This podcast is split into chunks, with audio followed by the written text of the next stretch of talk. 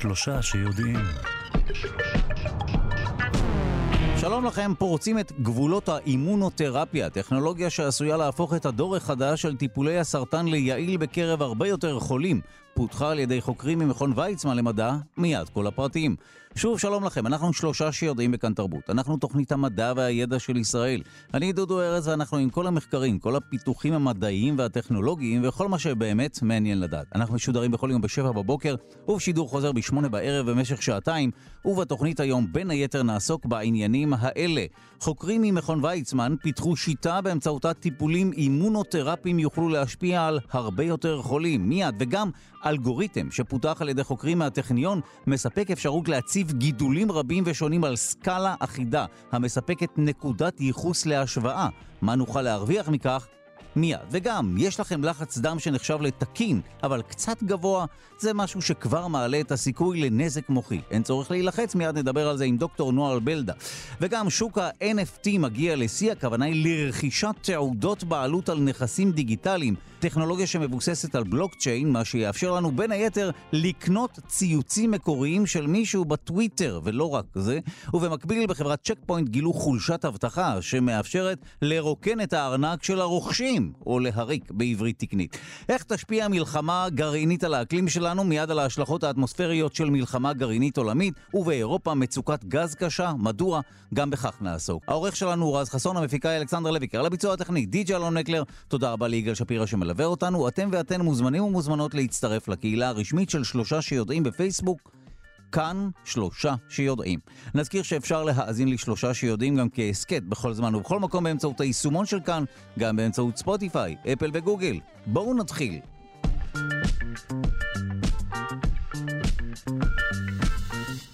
אלגוריתם המאפשר להשוות בין גידולים סרטניים פותח על ידי חוקרים מהפקולטה לרפואה על שם רפפורט בטכניון.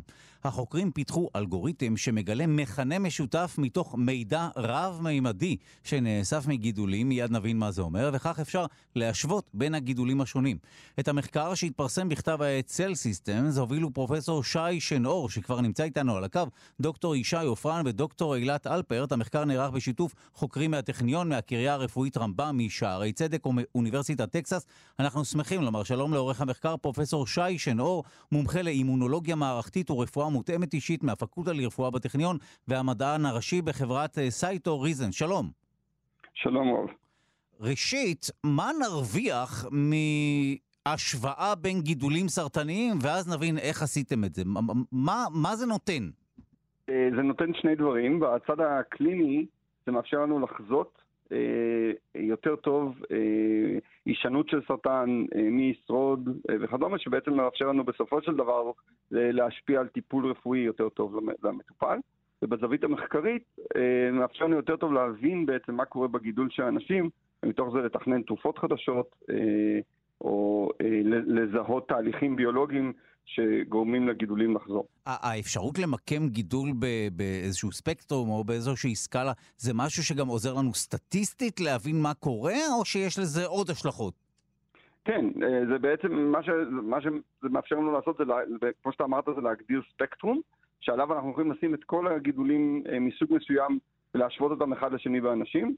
כמו כל מקום שבו אנחנו מכניסים מטריקה, שיש לנו פתאום איזושהי אה, אה, מערכת ייחוס, פתאום אנחנו מסוגלים להבין הרבה יותר טוב מה קורה, ו- ו- ומתוך זה אה, להוציא סטטיסטיקה יותר טובה ש- שגוררת הן אה, אה, תובנות אה, ביולוגיות חדשות על הגידולים הסרטניים והן אה, יכולת יותר טובה לחזות אה, את המצב של הסרטן בבן אדם מסוים ומה ההשלכות של זה. עכשיו, איך עובד אלגוריתם כזה? סליחה שקטעתי אותך, אבל איך האלגוריתם אה, דה פקטו עובד?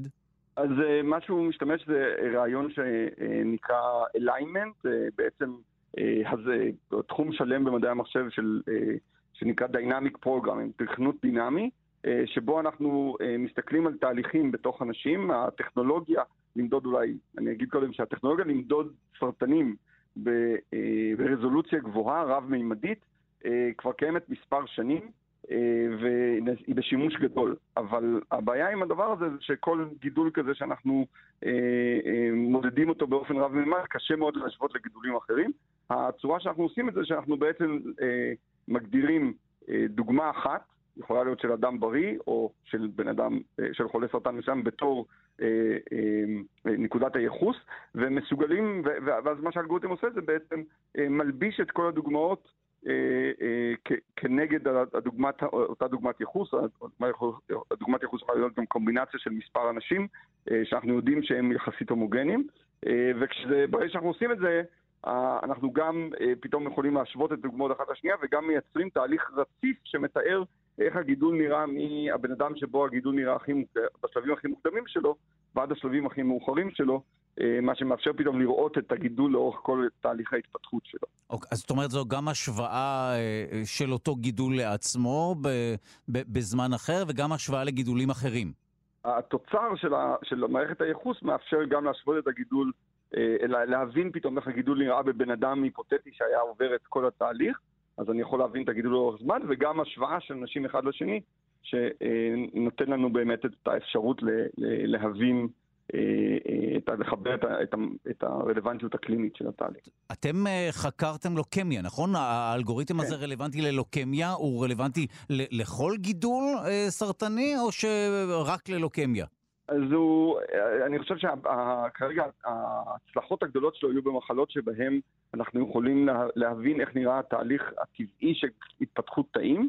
בלוקמיה זה אותם סרטני דם, אנחנו מבינים יחסית טוב את התהליך של ההתפתחות. אה, באנשים בריאים אנחנו יכולים למפות אותו ולכן זה מאוד מוצלח.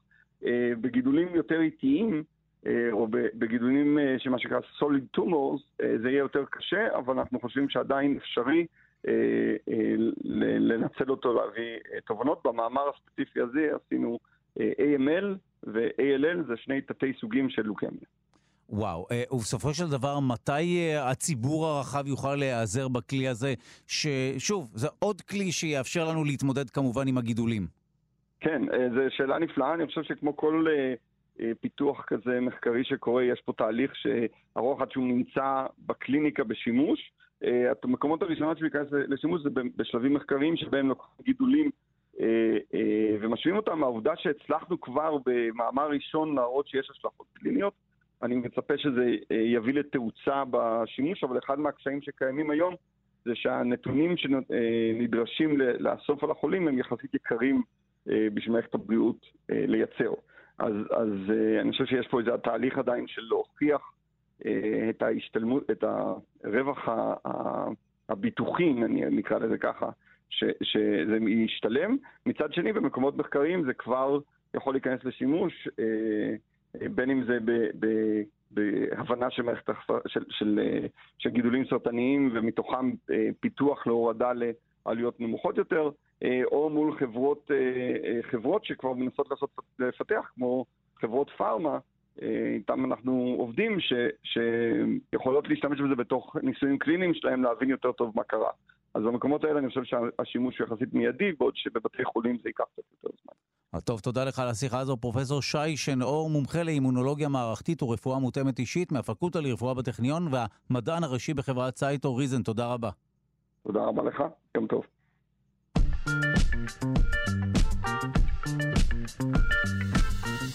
שוק ה-NFT עולה לשיא, הכוונה היא למטבעות דיגיטליים שאינם ברי חליפין, או במילים אחרות, תעודת בעלות על נכס דיגיטלי המבוססת על בלוקצ'יין בדומה לביטקוין, רק שבמקרה הזה סוחרים ביצירות אה, אומנות, בממים ובשלל נכסים דיגיטליים, אפילו סוחרים בציוצים בטוויטר, אז שווי השוק של ה...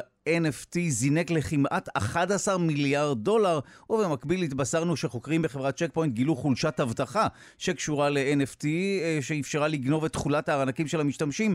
בואו ננסה קודם כל, בואו ננסה קודם כל להבין מה זה NFT. אנחנו שמחים לומר שלום למייסד השותף ונשיא חברת סטארקוור מהמובילות בתחום הבלוקצ'יין, פרופסור אלי בן ששון, שלום. שלום, שלום רב. אתה ודאי תיטיב להגדיר, אה, תעשה את זה יותר טוב ממני, מה זה בדיוק NFT? NFT הוא איזשהו סוג של טוקן אה, או איזשהו אה, אה, דבר דיגיטלי שמקנה לך בעלות על אה, אובייקט דיגיטלי אחר, כמו תמונה, אה, הקלטה או יצירת אומנות. אה, אנחנו יודעים שאומנם אפשר לשכפל כל מיני דברים, ממש כשם שאפשר גם להדפיס אה, תמונה באיכות מאוד טובה של המונליזה, אבל בכל זאת, בני אדם מאז ומתמיד נתנו הרבה ערך לבעלות על דבר שהוא נדיר, לבעלות אמיתית, ו-NFT הוא הדבר הזה בעולם הדיגיטלי. טוב, זה קצת נשמע אבסורד שאפשר להיות אה, בעלים של עותק מקורי של תמונה, שבאמת, כפי שאמרת, אפשר לעשות אה, פייסט וכולי, ולשכפל אותה. אבל אתה אומר שזה קיים, השוק הזה קיים. כן, אני אומר שכשחושבים על המוח האנושי והנושא הזה של שיוך ערך לדברים שאין להם ערך מצד עצמם, הוא דבר מאוד מאוד מסתורי, אה, שאנחנו פשוט רגילים אליו מאז ומתמיד. כשאני הייתי ילד, אה, ניירות של מסטיק היו דבר אה, רב ערך בתקופת החורף, ואחר כך זה היה, אני ירושלמי, אז זה היה אג'ואים, אבל יש כאלה שקוראים להם גוגואים. נכון.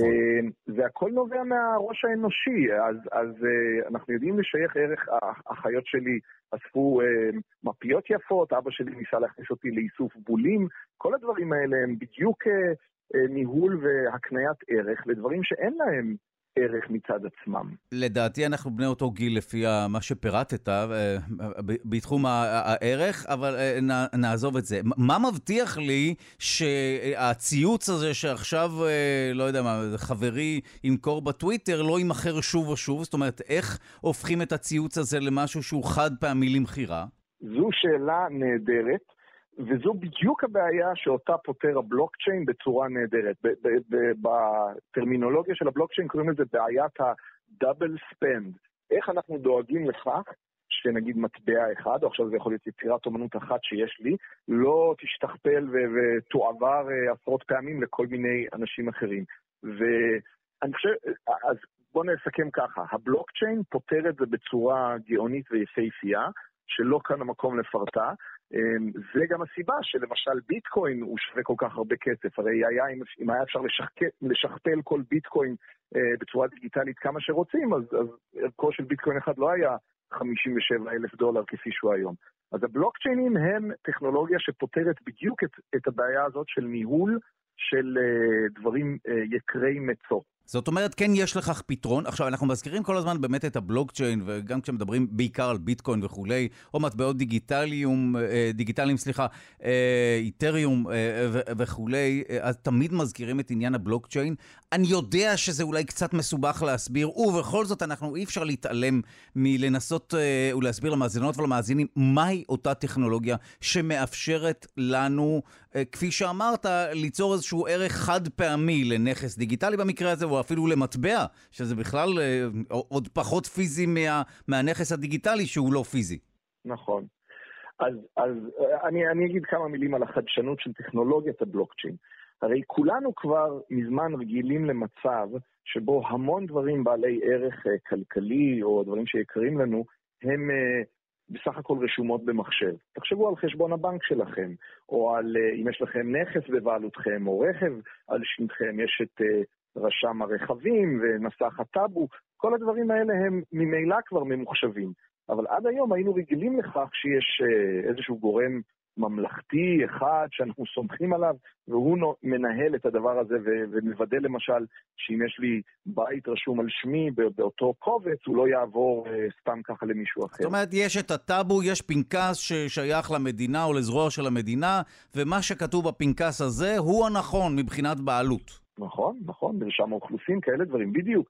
מה שהבלוקצ'יין חידש זה שהוא אה, משיג את אותה מטרה בדיוק, משהו שהוא בטוח ו- ולא ניתן לשנות בו דברים סתם כך, בדיוק כמו כל הקבצים האלה שאנחנו סומכים על המדינה שתעשה, אבל מי שמנהל את זה, זה רשת מבוזרת שכל אחד יכול לצרף את המחשב שלו אליה, ויש שם איזה מין משחק אה, קריאה אה, פשוט גאוני שאיכשהו דרך תמריצים אה, כלכליים וקריפטוגרפיה גורם לזה שאי אפשר לשכפל נכסים סתם כך ואי אפשר לגנוב ולהעביר דברים סתם כך. וואו, זאת אומרת...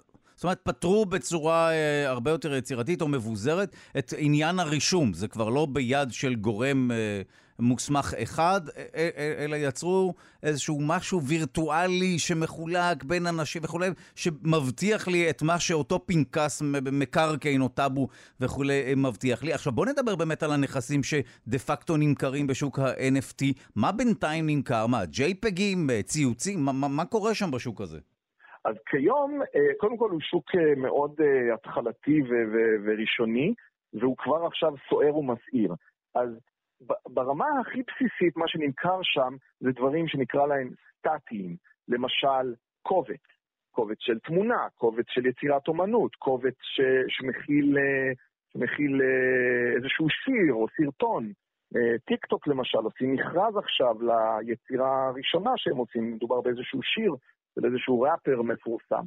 אה, זה מה שכרגע אה, קורה בתחום ה-NFT. אבל כבר התחילו דברים הרבה יותר מעניינים ומסעירים, שלמשל בתחום המשחקים והאומנות היצירתית, Generative Art.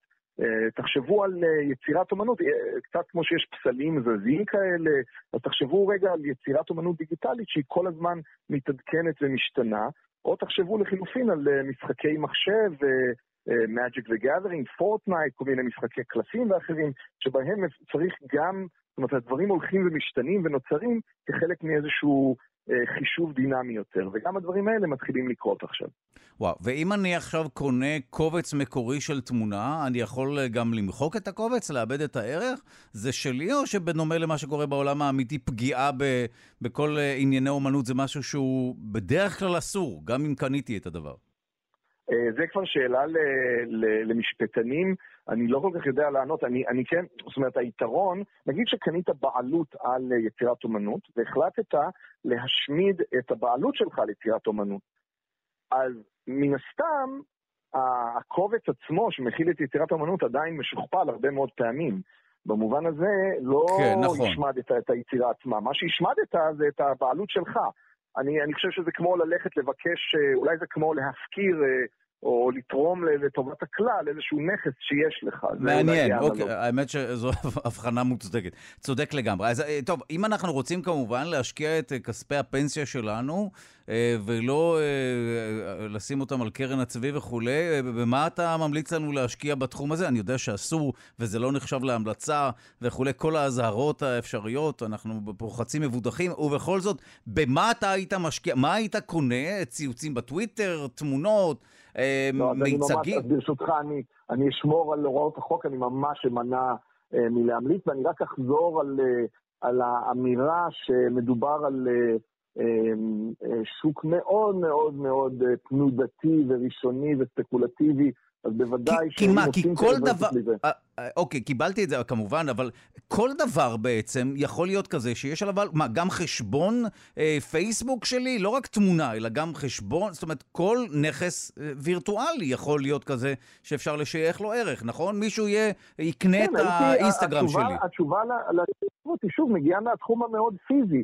זאת אומרת, אני שוב פעם נתלה בניירות מסטיק שאנחנו בתור ילדים שיחקנו בהם בבית הספר. אז מה, זה חייב להיות ניירות מסטיק? למה זה לא יכול להיות אה, אה, עטיפות של קרמבו או עטיפות של אה, בפלה או משהו כזה? והתשובה היא, אה, כן, כל דבר יכול לשמש כמשהו שפתאום הופך להיות מאוד יקר מציאות וכולם חושקים בו, אבל יש משהו מסתורי כזה שבני אדם מגיעים לקונסנזוס שדברים מסוימים הם כן כאלה ודברים אחרים הם לא כאלה. האם כן?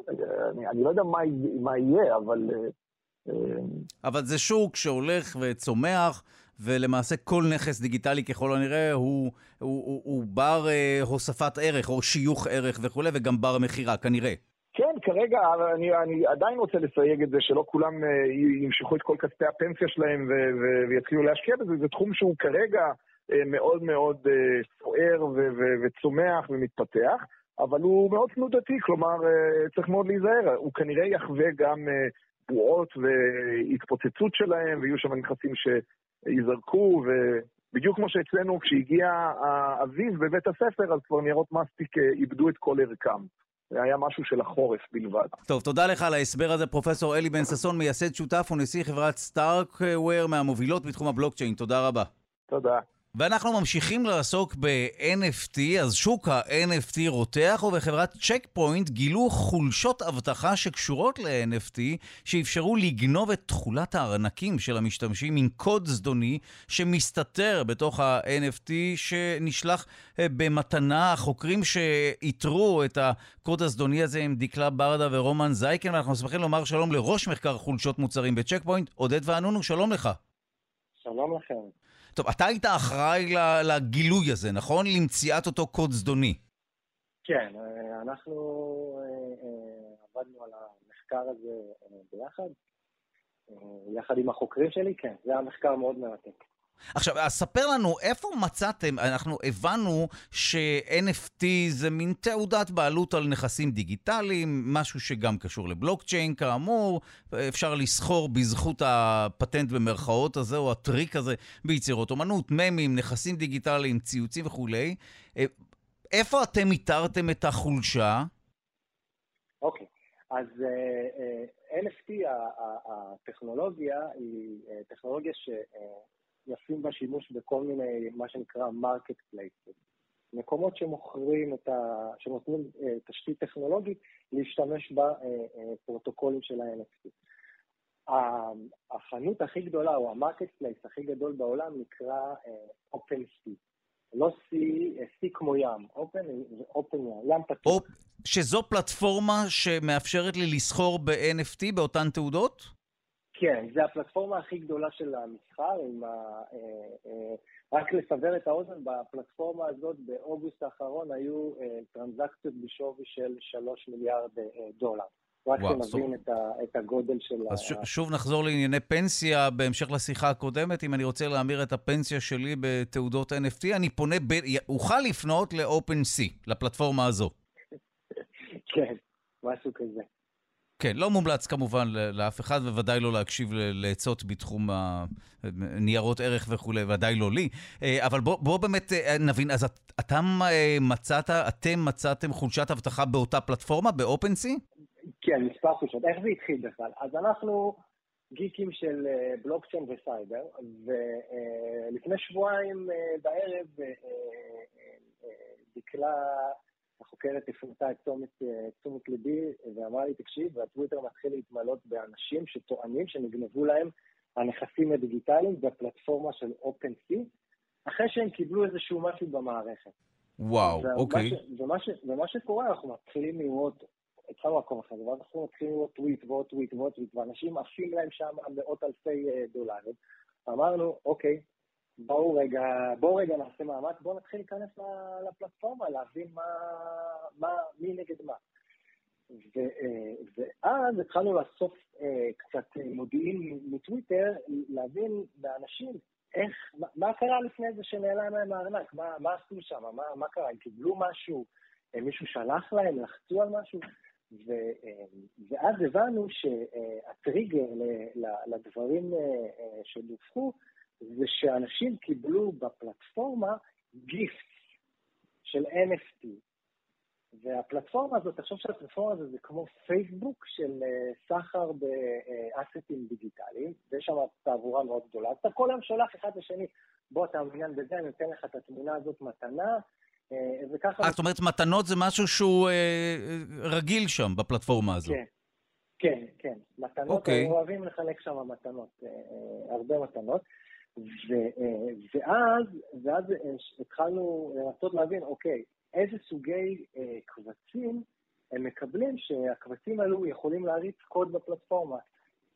להערכתנו הבנו שההאקרים כנראה לקחו איזשהו, איזשהו תמונה, שתלו בה קוד זדוני, העלו אותה לפלטפורמה, הפלטפורמה לא ראתה את הקוד הזדוני שמושתל בתמונה, ואז מי שקיבל את התמונה מהמערכת, רץ הקוד הזדוני מאחורי הקלעים, והתחיל להפעיל כל מיני יכולות אה, בחשבון של המתקף, שאחד היכולות זה לשלוח את כל הכסף לארנק הדיגיטלי שלו לתוקף.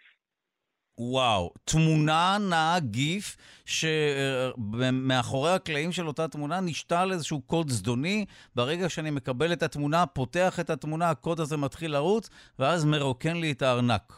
בדיוק, ומה הקטע? אתה אפילו לא צריך לפתוח אותה, בגלל ש... די. מסתבר שהאקרים אה, אה, אה, עשו מחקר על, ה, על ה, מה שנקרא ביזנס לוג'יק של, של האפליקציה, וראו ש, שאנשים עושים לייקים לגיפטים או לא. ואפילו ברק לעשות לייק לגיפט שקיבלת, וואו. זה, מטר, זה מטריק שם את הקוד, אה, ו, ואז אחרי שהבנו את האנליזה הזאת, יצאנו לחשוף את זה, והצלחנו לחשוף את זה אחרי יום עבודה. וואו. ממש למצוא את כל הנתיב של התקיפה, לשחזר את זה, וכמובן שפנינו מיד לפלטפורמה. ואני מנסה להבין, הכסף שנגנב או נשתה מהארנקים, הוא עבר מה, לידיים של, של, של, של הגנבים? בוודאי, וכל הקטע היפה בקריפטו, שזה אנונימי, זה לעולם לא יחזור. די. טוב, אתה, זה מסוג השיחות שגורמות לנו לשוב לדולרים במזרנים ולכסף הפיזי, לסחר חליפין ולמטבעות זהב. פח, זה ממש מפחיד. לבלטות, אבל אין מה לעשות, תראה, בוא, בוא עכשיו רגע נעזוב צחוק בצד. כן, יש לנו כאן, בלוקצ'יין זה, זה, זה, זה pioneer, זה, זה משהו revolution, אני מאוד מאמין בזה. וחלק מה revolution מתחילים לצאת מה שנקרא sub טכנולוגיות של בלוקצ'יין, זה, זה הקריפטו, זה, זה כל המטבעות הדיגיטליים זה סאב, זה סאב טכנולוגי, ו-NFT זה גם איזושהי טכנולוגיה, אבל מה שקורה, כל, כל החבר'ה האלו שמריצים את זה, הם בעצם הפיונים אה, אה, של, של הבלוקצ'יין, אבל מה שקורה, החיבור של הבלוקצ'יין, הטכנולוגיה שהיא רזיליה, שהיא חזקה, שאי אפשר לשבור אותה, עם עולם האפליקציות, שם זה נשבר. שם זה מתחיל להיות, אה, שם אנחנו רואים שיש פער גדול. והמטרה שלנו, בתור אנשים שמומחים בסייבר, אנשים שכל היום רודפים אחרי האקרים, אחרי הפעילויות שלהם, וברגע שאנחנו רואים דברים כאלו בטוויטר, אנשים שנעלמים כספים, אנחנו מחויבים לבוא רגע לנסות לעזור, לחשוף את הדברים האלו. אז זהו, שאתם בעצם עושים סוג של עבודת משטרה, נכון? אתם בעצם סוג של שוטרים, למרות שלא מינו אתכם, ותודה רבה שאתם עושים את זה כמובן, אבל אה, זו לא העבודה הקלאסית שלכם, ובכל זאת אתם עושים את זה, ואז מפנים את תשומת הלב של אותן חברות לכך. כן, את, את האמת שזה, שזה כן העבודה הקלאסית שלנו, כי אנחנו בעצם, אנחנו מתעסקים בהגנת הסייבר. ועל אמ, מנת שאתה תתעסק בהגנת הסייבר ואתה תהיה טוב, אתה צריך שיהיה לך מחקר התקפי, מחקר שמבין את האקרים, מחקר שמבין את היום-יום של עולם הסייבר, ואתה צריך כל היום לחשוף דברים מאוד מאוד מתקדמים ולשתף את העולם. ובככה אנחנו רואים את זה שאנחנו עוברים לעולם להשלים את הפער הטכנולוגי כדי באמת להבין איך התוקפים עובדים. אנחנו צריכים להבין שהיום התוקפים זה, זה ארגונים וזה צבאות וזה דברים כבר מאוד מתוחכמים. ומחובתנו לשתף את המידע הזה.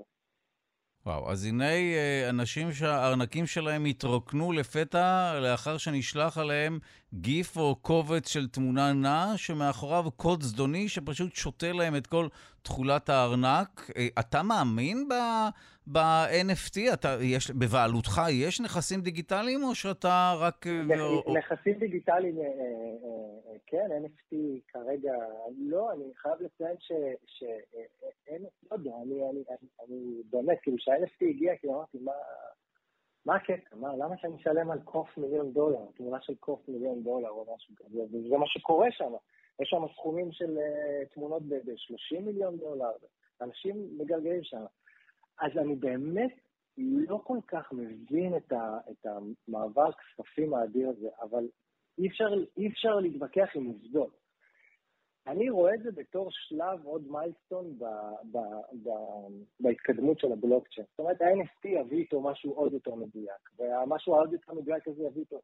זה שלב של אבולוציות של טכנולוגיה. טוב, ובינתיים יש כאלה שבאמת ככל הנראה מצליחים למנף את זה. כן, כן. אוקיי, אז הנה... כן. ממש. אז הנה למדנו גם מה זה אה, NFT וגם על בעיות שנוצרות, אבל כפי שאמרת, כנראה שזה חבלי לידה של טכנולוגיה שככל הנראה גם תעף, תעבור גלגולים וכולי, זה, זה לא השלב האחרון, הגלגול האחרון שלה. תודה רבה, אה, ובהצלחה באיתור התקיפות הבאות, עודד וענונו, ראש מחקר חולשות מוצרים בצ'ק פוינט. תודה רבה. היה לי כיף, תודה רבה לכם.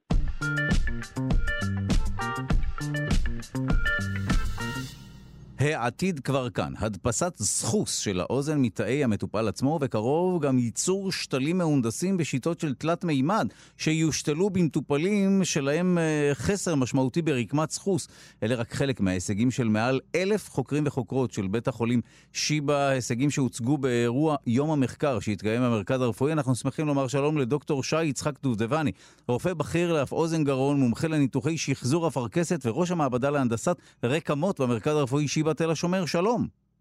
שלום רב. ספר לנו מה היום אפשר להשלים באמצעות הרפואה ומה יקרה בעתיד. טוב, אז היום אה, יש אה, פציינטים שזקוקים לניתוחים משחזרים של חלק, חלקים מהפנים, כמו אפרכסת חסרה, ילדים שנולדים עם מיקרוטיה, אה, או אנשים שעוברים כריתות אונקולוגיות של אפרכסת, או של האף, או חלקים מהקנה, ואנשים שיש להם בעיות בברכיים למשל, או במפרקים שיש להם חסר של דפוס. אז נכון היום אז עושים ניתוחים, למשל באפרכסת זה ניתוח אה, של שחזור אפרכסת אה, מסחוסים של צלעות, כאשר נלקח מהפציינט עצמו אה, סחוסים של צלעות, אה, המנתח יושב ומפסל את האפרכסת, ולאחר מכן משתיל את זה במקום שבו מיועדת האפרכסת להיות. אה, בעתיד אני מקווה שהטכנולוגיה שלנו שאנחנו אה, פיתחנו בשיבא בשיתוף עם הטכניון, אה, ואנחנו נוכל לקחת דוגמה, כלומר ביופסיה מהפציינט ומהילד במקרה של אפרכסת, ולגדל במעבדה את האפרכסת זאת אומרת, לא יצטרכו לקחת את חומר הגלם עצמו אה, as is, אלא אה, תוכלו לקחת מעט תאים ואז איכשהו לגרום להם להתרבות. נכון מאוד. זה אנחנו עושים כבר היום במעבדה, ו... אבל זה עדיין לא ישים בשימוש בלהחזיר את זה בחזרה לפציינטים. אני מקווה שבעתיד הקרוב אנחנו ניכנס לחדרי GMP, אה, ואז נוכל גם לעשות את זה. טוב, אלה רק אה, כמה דוגמאות ששלפנו מתוך הרבה מאוד הישגים של החוקרים. כפי שאמרתי, שהוצגו ביום המחקר. מהו יום המחקר? מהו מה, מה אותו אה, יום? זה יום חג עבורכם? מה, מה זה אותו אירוע? האמת היא שזה באמת יום חג. זה כינוס של חוקרים מובילים בשיבא, והצגה של... אנחנו מציגים אחד לשני את ההישגים של המעבדות שהוצגו, שהשיגו בשנה, שנתיים האחרונות, וכל אחד אה, מציג את הדברים שלו, ובצורה כזו אנחנו מתעדכנים גם אה, עדכון אה, צולב, איזה מעבדה עושה מה, ואז גם זה פותח את הדלת לשיתופי פעולה בין מעבדות.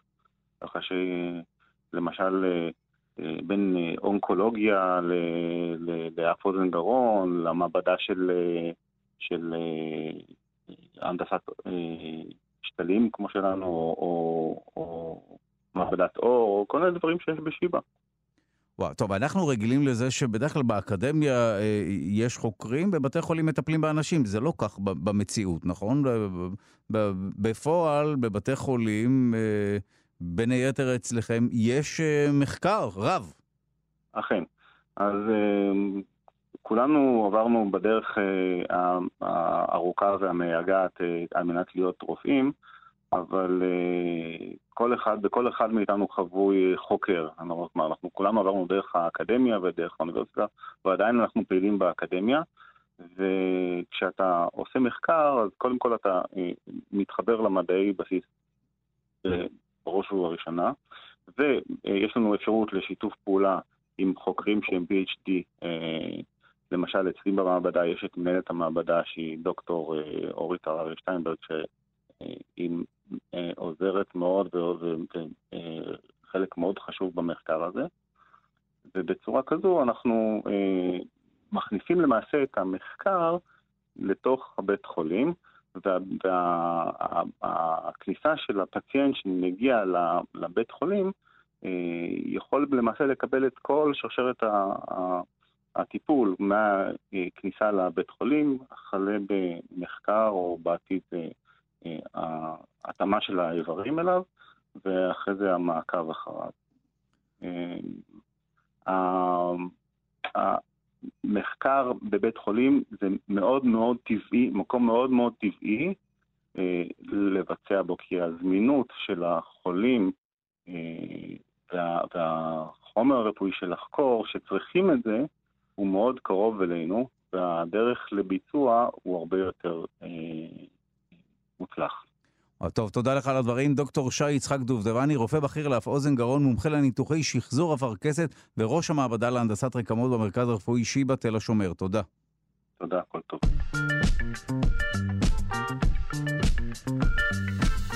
לחץ דם אופטימלי מאט את הזדקנות המוח, כך עולה ממחקר חדש. לחץ דם שנחשב תקין אבל הוא מעט גבוה, כבר מעלה את הסיכוי לנזק מוחי. המחקר נערך באוניברסיטה הלאומית של אוסטרליה ופורסם בכתב העת Frontiers in Aging Neuroscience. אנחנו שמחים לומר שלום לדוקטור נועה בלדה ממרכז סגול למוח, ותודה, אוניברסיטת רייכמן, שלום. שלום. אז רק אה, נבין את, אה, אה, את לשון המחקר, או מה שהמחקר מתכוון אליו, וזה לחץ דם שהוא קצת גבוה, למרות שהוא בטווח התקין, זה כבר משהו שהוא אינדיקטור לסיכוי לנזק מוחי, או אינדיקטור לנזק מוחי. נכון. המחקר הזה באמת מעניין, כי הוא בדק אנשים שהם גם בטווח הנורמה של לחץ דם, וגם אנשים שכבר יש להם לחץ דם גבוה פתולוגי, זאת אומרת שזה כבר נחשב לאיזשהו מצב של סיכון בריאותי. והם הראו שאפילו אם אתה נופל בטווח הנורמה, אבל אתה בקצה הגבוה של הנורמה, למרות שלכאורה, היה, לפי כל המדדים הרפואיים היום זה נחשב תקין, זה כבר משהו שמתחיל איזה שהם תהליכים לא טובים במוח של, של הזדקנות. טוב, אז, אז בואי נבין אה, מה זה אומר הזדקנות המוח, מה קורה לתאים? הזדקנות זו מילה, אה, ששוב, זו מילה שלנו בני אדם. מה קורה לתא במוח כשאנחנו מזדקנים? וזה נחשב להזדקנות המוח. אז, אז בוא נגיד קודם אין מה לעשות, אנחנו יצורים ביולוגיים, אנחנו מזדקנים, וככל שאנחנו מזדקנים, גם רקמת המוח שלנו לאט לאט הולכת אה, ועוברת שינויים.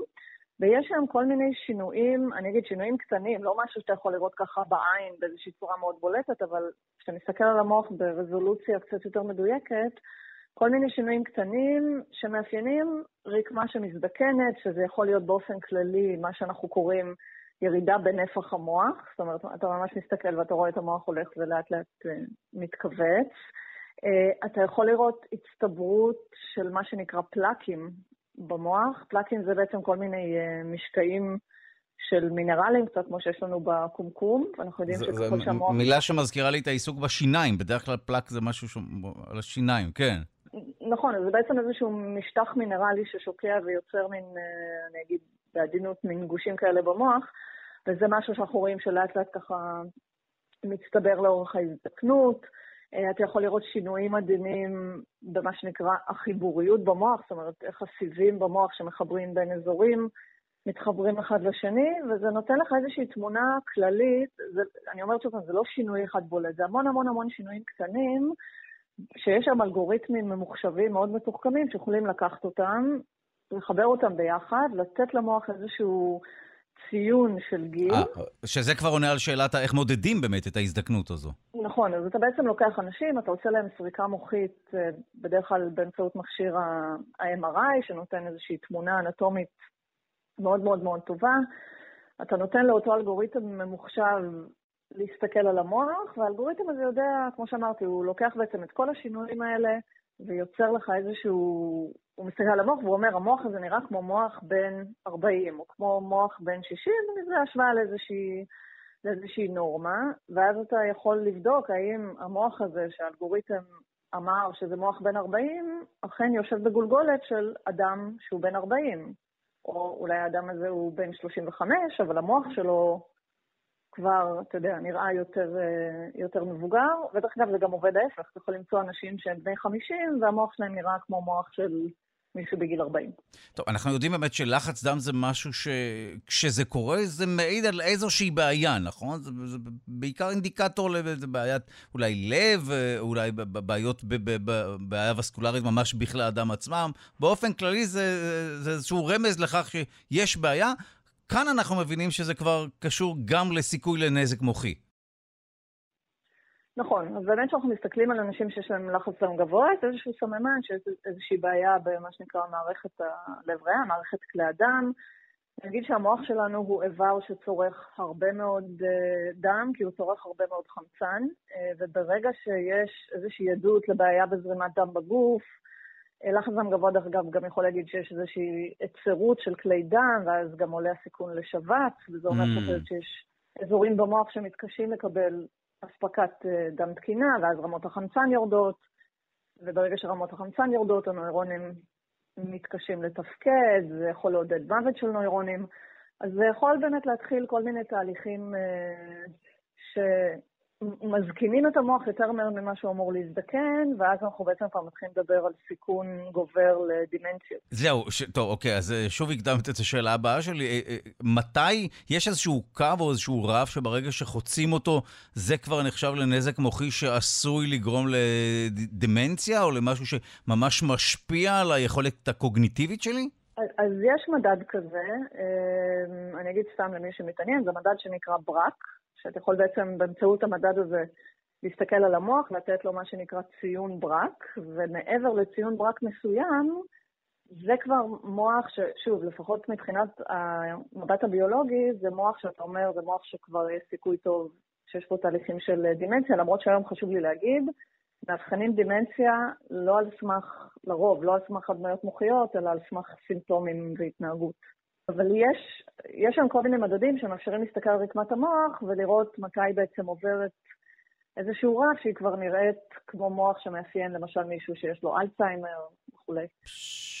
טוב, אה, אה, לסיום, יש מה לעשות? זאת אומרת, אפשר לשלוט ב, ב, בלחץ הדם שלי וכך למנוע את הנזק? בין אם באמצעות תרופות, בין אם באמצעות ספורט, תזונה וכולי? יש מה לעשות? כן, אז פה אנחנו כבר מדברים על כל העולם של רפואה מונעת, ונגיד שהשיטה הכי טובה זה לא לחכות עד שיהיה לך לחץ דם גבוה ואז לקחת תרופות בשביל להוריד אותו, אלא לנקוט בכל האמצעים בשביל לא להגיע לשם, ואנחנו כבר יודעים את כל ה... אתה יודע, החשודים הרגילים, זה לעשות פעילות גופנית, זה לאכול בריא, זה לנסות להוריד רמות של סטרס. איכשהו תמיד אנחנו מגיעים לעצות מתחום הלייפסטייל, למרות שאנחנו מדברים על מחקרים עמוקים, אבל איכשהו העצות האלה תמיד נכונות. כי, כי, זה, כי זה, נגיד, זה הבסיס להכל כאן. אתה יודע, הרבה פעמים אנשים אומרים לי, בואי, תני לי כל מיני טיפים ושיטות לשמור על בריאות המוח. ואני אומרת להם, קודם כל תתחילו עם הדברים הבסיסיים. האם אתם ישנים טוב בלילה? האם אתם עושים מספיק ספורט? האם אתם אוכלים בריא? אם טיפלתם בכל אלה, רק אז תלכו לחפש כל מיני טיפולי אה, פלא. אמ, אני רק אגיד אבל ששוב פעם, המסר שאפשר לקחת מהמחקר הזה זה שכשאנחנו מדברים על לחץ דם גבוה, אנחנו חושבים בדרך כלל אנשים בני 60 ומעלה שהם כבר מבוגרים, והבעיות האלה מתחילות לאפיין אותם. והמחקר הזה אומר, שוב פעם, בואו, אל, אל תחכו עד, עד אז. גם אנשים בגיל 30 או 40 שכבר הלחץ דם שלהם לאט לאט מתחיל לעלות. שוב, גם עלייה קטנה, נכון? לא חייבים לצאת מה, מהאזור ב, בסקאלה שהוא, שזה כבר מסוכן, אלא כל עלייה כזו עשויה להעיד על בעיה. נכון, ואני אגיד יותר מזה, החוקרים שם אומרים שאחת ההשלכות של המחקר אומרות שאולי הגיע הזמן לעדכן את הקריטריונים שמגדירים מה זה לחץ דם גבוה, שכבר mm. מכניס אותך לסיכון. זאת אומרת שגם אם יש לך פציינט, אתה רופא משפחה ויש לך פציינט או פציינטית שהלחץ דם הוא תקין אבל גבוה, אל תגיד להם הכל בסדר, תגיד להם, שימו לב, בואו תנסו לשנות משהו. וואו, טוב, אה, וגם צריך אה, להירגע במה שימנע סטרס, שיחות כאלה ודאי רק אה, מוסיפות לנו סטרס, אבל חשוב לדעת כמובן את הדברים. כן, חשוב להיות מודעים, וכמובן לזכור שיש לנו גם גנטיקה שמשפיעה, אז חשוב לי להגיד, לא כל מי שיש לו לחץ דם שהוא קצת גבוה, זה אומר שעוד 20 שנה יפתח דמנציה. אבל uh, צריך לעשות את מה שבכוחנו בשביל לשמור על המוח בריא. טוב, תודה לך על הדברים. דוקטור נורה בלדה מרכז סגול למוח, ותודה אוניברסיטת רייכמן. תודה רבה. בשמחה.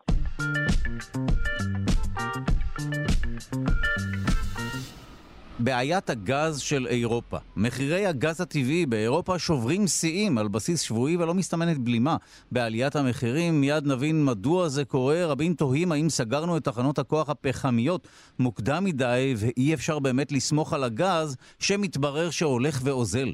כתבה על הדברים פורסמה באתר סוכנות הידיעות למדע ולסביבה זווית. אנחנו שמחים לומר שלום למנהל המדעי באגודה הישראלית לאקולוגיה ולמדעי הסביבה וראש החטיבה לסביבה וקיימות במכללה האקדמית אחווה, דוקטור. שלום, בוקר טוב. רגע לפני שנדבר על עליית המחירים של הגז, מה, מה קורה ברמה הפיזית? מדוע המאגרים של הגז אה, מדולדלים ועומדים להסתיים? מה קורה בדיוק בכל מה שקשור למרבצי הגז?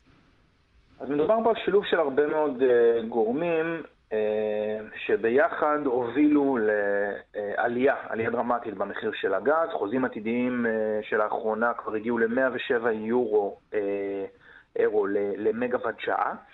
ויש פה באמת שילוב של מספר גורמים.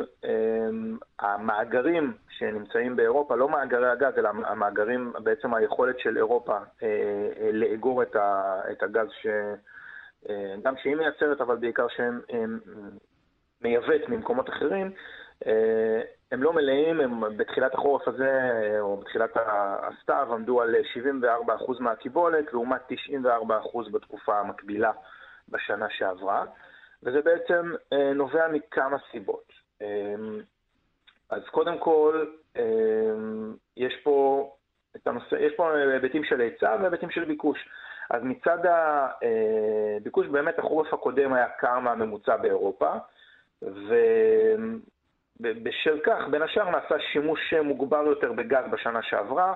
באירופה משתמשים בכ-45% מה, 45% אה, מהאנרגיה לחימום אה, היא גז טבעי, ולכן אה, היה צריך יותר גז כדי למלא את המאגרים של היבשת אחרי החורף הזה. ויש לנו גם התאוששות כלכלית מהירה יחסית בתקופה mm. האחרונה, אחרי הסגרים של הקורונה, שככה האטו את הפעילות. ובעצם הדרישה לאנרגיה אה, בכלל בעולם וגם באירופה עולה או עלתה באופן אה, משמעותי ולכן גם הביקוש יתגבר.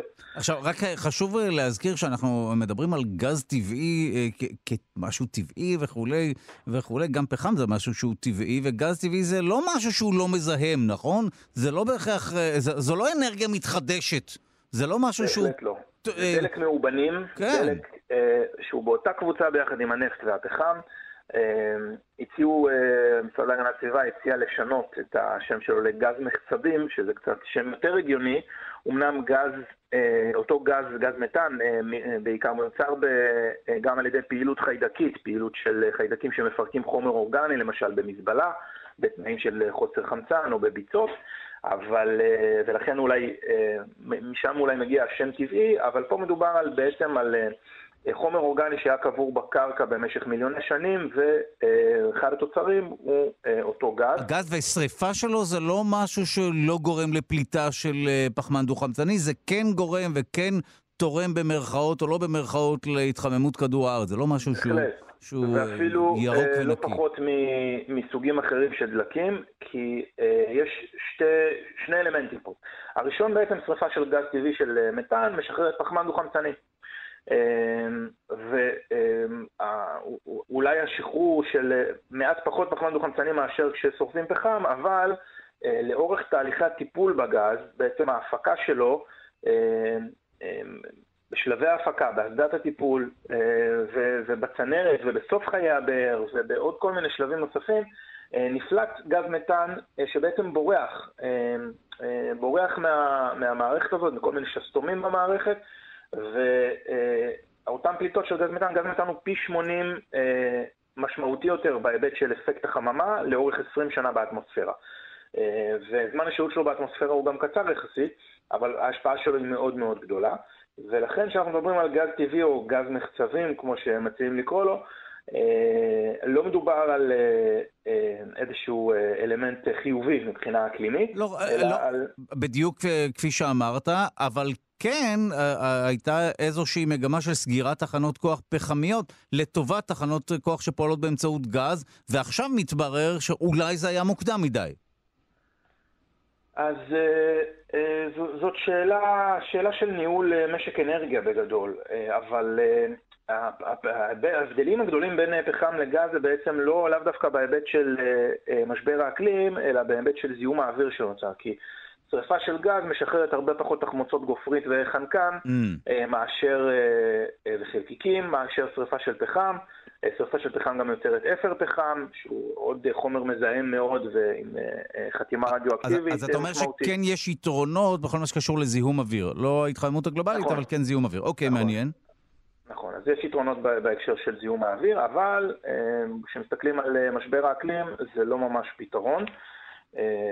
ו- ולכן המעבר לאנרגיות, לאנרגיות מתחדשות הוא, הוא הפתרון המשמעותי ביותר.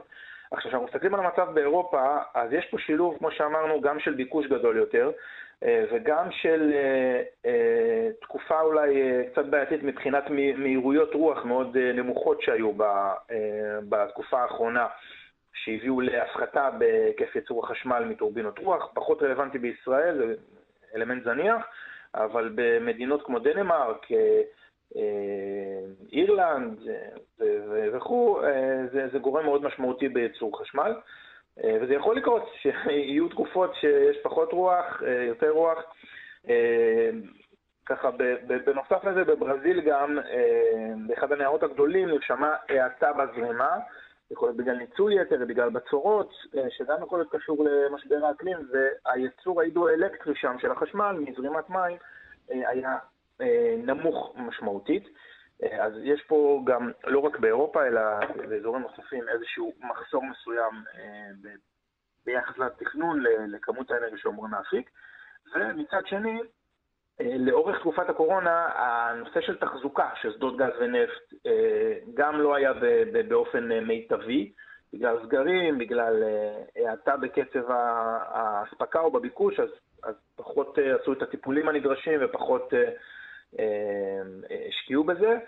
ו, ויש את הנושא המשמעותי אולי ביותר בהיבט הזה של אירופה, זה המאבקים הפוליטיים או הגיאופוליטיים אל מול אל מול אה, רוסיה בעצם, אה, שהרוסים משתמשים בנושא הגז כאלמנט ללחוץ על אירופה, הם רוצים אה, לאשר הפעלה של צינור חדש בשם נורדסטרים 2, ומצד אחד הרוסים טוענים שהם מספקים לאירופאים את כל מה שהם אמורים לספק על פי החוזה, מצד שני נראה שהם משתמשים בנושא הזה כאמצעי לחץ. ו... ולכן גם האירופאים אולי מתקשים למלא את המאגרים שלהם. אז, אז יש פה משחק, אה, משחק אה, פוליטי, משחק בין מדינות. ושוב, ואם אה, ניכנס למיקרו, אז מדובר במפעלים שהחלו להאט את הפעילות, אפילו לעצור את הפעילות. יש מדינות שאפילו ייאלצו לבצע האפלות יזומות בשל מחסור בגז. טוב, אנחנו נסתפק בדברים האלה. תודה רבה לך, דוקטור עדי לוי, מנהל מדעי באגודה הישראלית לאקולוגיה ולמדעי הסביבה, וראש החטיבה לסביבה וקיימות במכללה האקדמית אחווה. תודה. תודה לכם. אני רק אגיד שאנרגיה סולארית מבחינתנו כאן בישראל זה הפתרון הטוב ביותר, וכדאי שנמשיך ונקדם אותו. אוקיי, okay, טוב. תודה לך, דוקטור עדי לוי. תודה.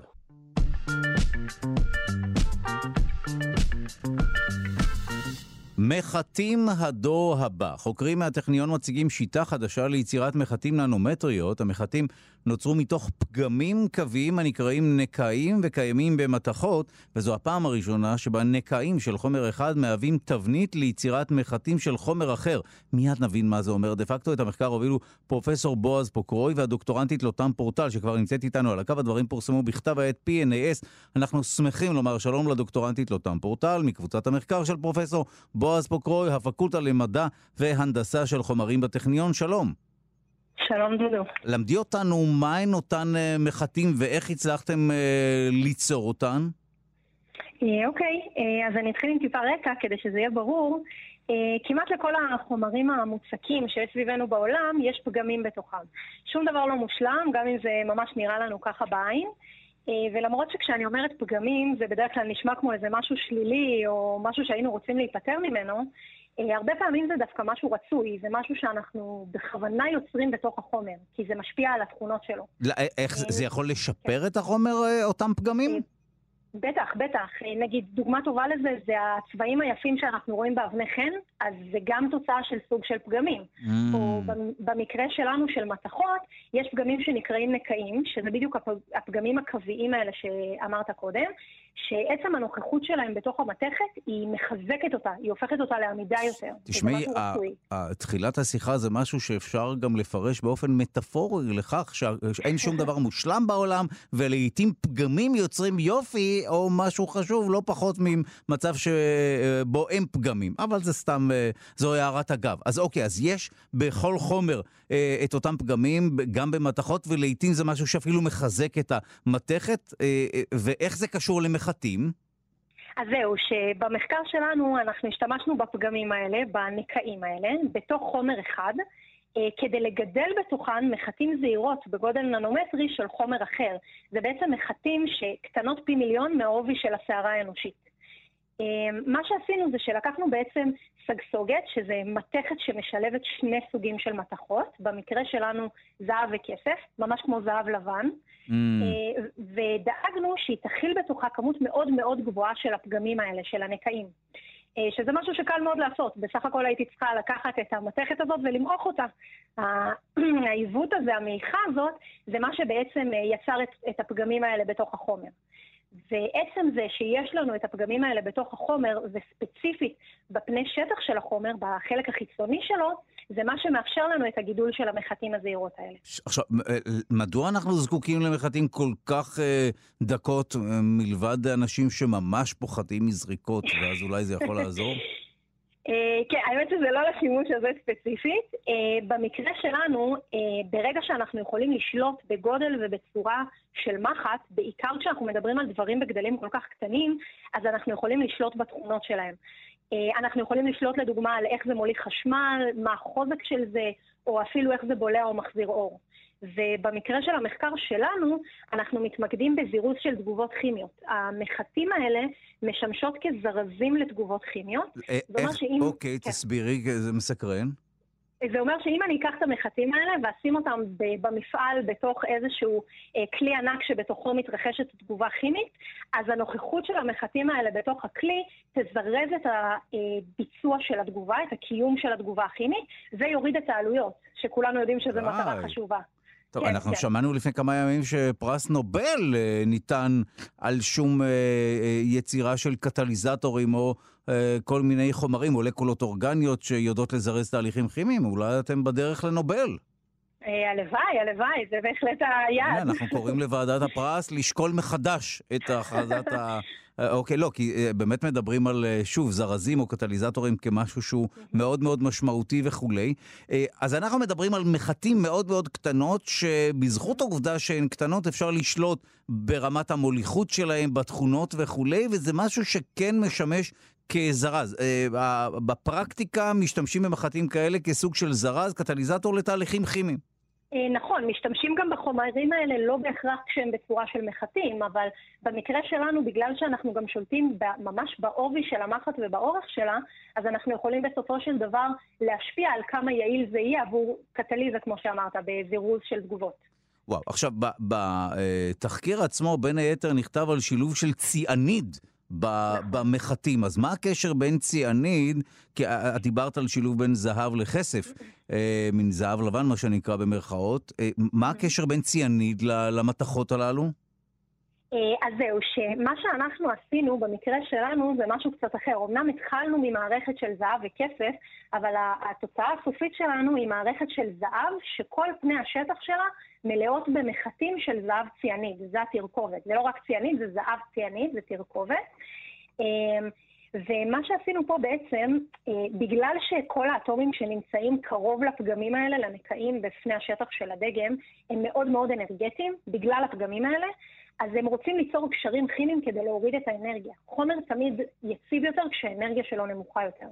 ובמקרה שלנו, ברגע שלקחנו את הזהב כסף המקורי שלנו והכנסנו אותו לתוך חומצה חזקה מאוד, הכסף יצא החוצה, וציאניד שהיה בתמיסה בתוך החומצה שלנו נקשר עם הזהב ויצר את המחטים האלה. זה בעצם מה שעשינו. וואו, טוב, אה, ובגלל כן. שמדובר בתרכובת אה, אין אה, סכנה שמדובר במשהו רעיל, נכון? זה, זה חומר עם תכונות אחרות לגמרי. כן, נכון, לא, לא הייתי אוכלת אותו, אבל כן, בהחלט, בהחלט תכונות אחרות, זה לא כמו ציאנית שמדמיינים כן, בדיוק. בסרטים, כן. אוקיי, אז לסיכום הדברים, בעצם יצרתם במעבדה מערכת שבין היתר מסוגלת לזרז תהליכים כימיים, ובעיקר יצרתם מחטים קטנטנות שאפשר לרתום להרבה מאוד כנראה יישומים. נכון, והחלק הכי מיוחד פה זה שבעצם השתמשנו בפגם בתוך החומר בתור תבנית כדי לגדל את המחטים נכון. האלה. וואו. אז גרמנו להם לגדול באופן, בוא נקרא לזה ספונטני בתוך החומר בגלל הנוכחות של הפגמים שם.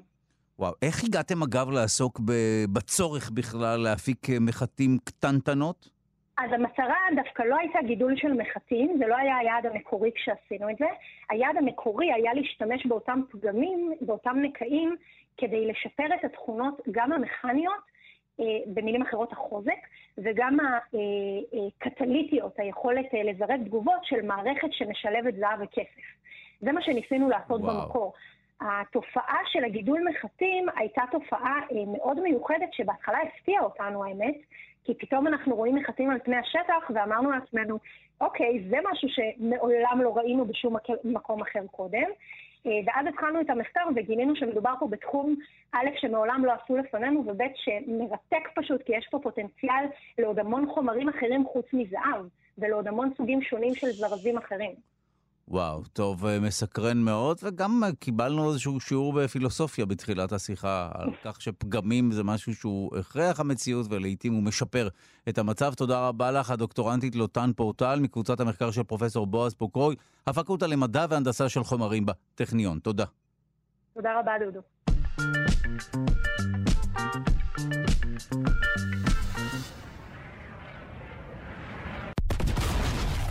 איך תשפיע מלחמה גרעינית על האקלים שלנו? ההשלכות האטמוספריות של מלחמה גרעינית עולמית יהיו חמורות הרבה יותר ממה שחוקרים חשבו. כך עולה ממחקר חדש שהתפרסם בכתב העת Journal of Geophysical Research Atmospheres, מחקר בו נעשה שימוש במודלים מתקדמים לחיזוי. עמודי העשן המסיביים הנוצרים במלחמה גרעינית ישנו את האקלים העולמי לשנים קדימה. הם יהרסו את שכבת האוזון ויסכנו את בריאות האנושות, שכמובן תשרוד את המלחמה ואת אספקת המזון. אנחנו שמחים לומר שלום לדקן בית הספר לקיימות באוניברסיטת רייכמן, חוקר האטמוספירה והחלל, פרופסור יואב יאיר. שלום.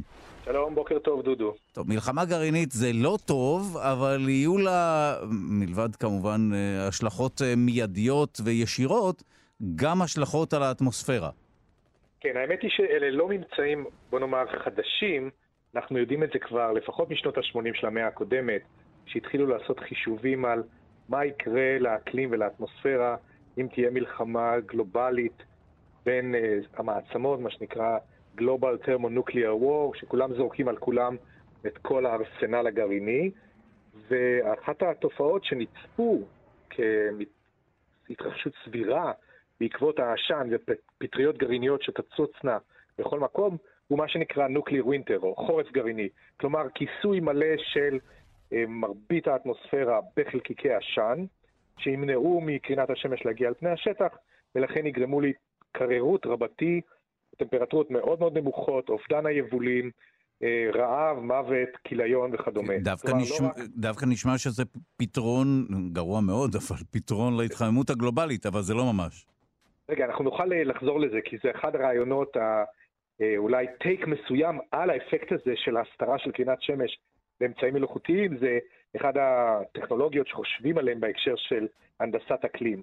אבל לענייננו, במלחמה הגרעינית הבין-גושית הזאת, שצפו אותה עוד בשנות ה-80 כאמור, קבוצת חוקרים אה, מניו ג'רסי, אוניברסיטת רטגרס, הם, הם פרסמו את זה בכתבי עת, ואני חושב שאחד התוצאות, אולי הצפויות, הייתה שממשל רייגן התחיל לחשוב על זה כאופציה לא סבירה בכלל לדטנט, להרתעה בין גושית, ואז התחילו ללכת לכל מיני יוזמות של פיתוח מלחמת הכוכבים ויירוט טילים בליסטיים עוד מחוץ לאטמוספירה.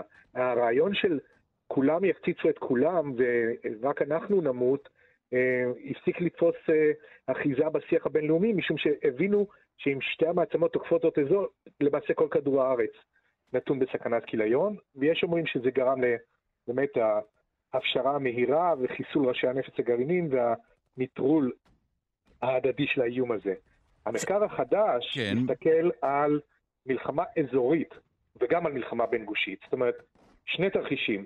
אחד, מלחמה מוגבלת בין שתי מעצמות קטנות כמו הודו ופקיסטן, שזורקות זו על זו ביום קיץ בהיר את כל הארסנל שלהן, ואת התרחיש הייחוס הגדול של רוסיה נגד ארה"ב, כנ"ל. אה, בתרחיש האזורי אה, ייווצרו חמישה מגה-טון, חמישה מיליון טון של עשן, משרפות שתבערנה במשך חודשים. כאמור, האטמוספירה לא יודעת גבולות והעשן הזה יתפזר בהתחלה על כל חצי כדור הארץ הצפוני, ואחר כך יתפשט גם לחצי כדור הארץ הדרומי ויסתיר את השמש, אבל בגלל שזה לא כמות מסיבית מדי של עשן, הוא ישקע אחרי כמה חודשים. מה שכן יקרה כתוצאה מהעשן, וזה הממצא החדש אה, במאמר שהתפרסם ב-JGR שהזכרת, זה שתושמד שכבת האוזון. לפחות 75% משכבת האוזון העולמית ייעלמו כתוצאה מהאינטראקציה אה, של העשן הזה עם אה, אור השמש, מה שנקרא ריאקציות פוטוכימיות, שיגרמו להשמדת שכבת האוזון, שכידוע לכולנו נמצאת בגובה 15 עד 25 קילומטר מעל פני הקרקע. אז יש פה באמת שרשרת של אה, קטסטרופות זו אחר זו, שאולי מתחילות במלחמה אזורית, אבל אחר כך מתפשטות להשפעה גלובלית. כי באמת בז... בזמנו אה, דיברו על, כפי שאמרת, גם ה... הנשורת וכולי, דיברו על אפקטים של uh, הפצצות גרעיניות, אבל לא ברמה של כל העולם, זאת אומרת, לא ברמת האטמוספירה, אלא תופעות שיחלפו אחרי כמה חודשים, אבל מתברר שזה משהו אפילו יותר דרמטי ממה שחשבו. נכון, זה הרבה יותר דרמטי, וזה נמשך גם הרבה זמן. למשל, המלחמה בין הודו לפקיסטן עם שרפת כל הארסנל, כמו שאמרתי, אה, ייקח 12 שנים לשכבת האוזון להתאושש. יש להזכיר למאזינים שהחור באוזון שאנחנו מדברים עליו, לפעמים, הוא נמצא מעל אנטרקטיקה, במקום שאין בו הרבה אה, בני אדם. לעומת זאת, היעלמותה של שכבת האוזון מעל קווי הרוחב הממוזגים והטרופיים חושפת את מרבית אוכלוסיית כדור הארץ לכניסה של כמויות אדירות של קרינה אולטרה סגולה, UV, שכאמור האוזון בולם אותה, וזה יגיע לפני השטח, ואז המון המון תופעות שכיום אנחנו לא רואים אותן בקנה מידה גדול, אלא ממש בשוליים, באותן מדינות שגובלות בחור הדרומי, כן, באנטרקטיקה, אה, קטרקט, אה, מוטציות, סרטן למיניהו, כל אלה יעלו בשכיחות. שוב, אני יודע שזה נשמע די מזעזע, כאילו הניצולים מהמלחמה הגרעינית ומהחורף הגרעיני עוד ייחשפו אחר כך כן. לאטמוספירה ללא אוזון ולכל הפגעים הללו, מה שכמובן מעמיד בפני הקברניטים אה, סימן קריאה גדול מאוד, אומר להם, זה שאתם אה, אולי חושבים ללחוץ על הכפתור האדום, אה, יש לזה משמעות גלובלית ולא אזורית. טוב, אנחנו חיים בתקופה שבה המנעד אה, נע מרצון להתאחד ולהילחם בהתחממות הגלובלית ועד להשמדה של הכל, כולל המערכת האטמוספרית ופגיעה בכדור הארץ. יש לנו פה ספקטרום רחב מאוד. כן, אתה צודק, ואם נחזור רגע להערה שלך מקודם על שימוש בפטריות גרעיניות לצינון האטמוספירה, אז בלי, בלי מלחמה גרעינית ובלי לפוצץ את כל מה שיש בארסנל הגרעיני, הרעיון לפזר בסטרטוספירה, בשכבה שהיא מעל 15 קילומטר, אה, חלקיקים, דמויי עשן, אה, או דמויי אפילו אה, אפר געשי, כן? כי יש גם הרי געש שעושים את העבודה הזאת לבד, הוא רעיון שנידון בכובד ראש, וכיום עושים הרבה מאוד חישובים כמה טונות צריך לפזר והיכן ומתי, על מנת אולי לצנן את האטמוספירה בצורה נשלטת. ואנחנו לא צריכים לקרר אותה בהרבה. צריכים להוריד מעלה אחת כדי לבלום את ההתחממות העולמית ושינויי האקלים המתלווים אליה. אז אני לא אומר שזה כרגע תוכנית פרקטית, אבל אה, מבחינת חישובים תיאורטיים, עם אותם מודלים אגב שהקבוצה אה, אה, של, אה, של החוקרים שפרסמו עכשיו את העבודה, הם מ-NCAR, מבולדר קולורדו, אה, NCAR זה national center of atmospheric research, המרכז לחקר האטמוספירה בבולדר, עם אותם מודלים אתה יכול לחשב גם כיצד באופן מלאכותי אולי אפשר לשלוט על הטמפרטורה הגלובלית באותה, אה, באותו היגיון פיזיקלי של צינון האטמוספירה על ידי מניעת קרינת שמש באמצעות חלקיקים בסטרטוספירה. טוב, נשמע מופרך, אבל כנראה שלא מאוד מופרך.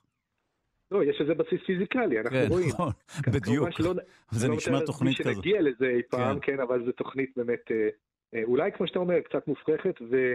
עדיף לעשות מה שאנחנו כן יכולים לעשות, כלומר להקטין את פליטת גזי החממה ולעבור לאנרגיות מתחדשות, מאשר לנסות uh, פתרונות מאולתרים של תיקון בקנה מידה גלובלי על ידי פיזור חלקיקים uh, באטמוספירה הגבוהה. טוב, תודה רבה לך על השיחה הזאת, דקן בית הספר לקיימות באוניברסיטת רייכמן, חוקר האטמוספירה וחלל פרופסור יואב יאיר, תודה.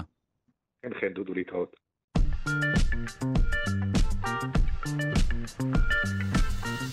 מערכת משופרת להתפלת מים. חוקרים מהפקולטה להנדסת מכונות בטכניון, יחד עם עמיתיהם בהולנד, פיתחו שיטה חדשנית לטיהור מים. את המחקר הובילו חוקרי הטכניון פרופסור מתי סס והדוקטורנט עמית שוקרון, שכבר נמצא איתנו על הקו יחד עם חוקרים מהולנד. אנחנו שמחים לומר שלום לדוקטורנט מהפקולטה להנדסת מכונות בטכניון מהמעבדה של פרופסור מתי סס, עמית שוקרון, שלום. שלום, בוקר טוב. למד אותנו מה הצלחתם לעשות שלא ידעו לעשות עד כה בכל מה שקשור להתפלת מים. טוב, זה מתחיל בזה שבאמת התפלת מים היא תחום מאוד חשוב בארץ, חלק גדול מהמים אה, שאנחנו צורכים, גם לשתייה, גם לחקלאות, מותפלים מהים.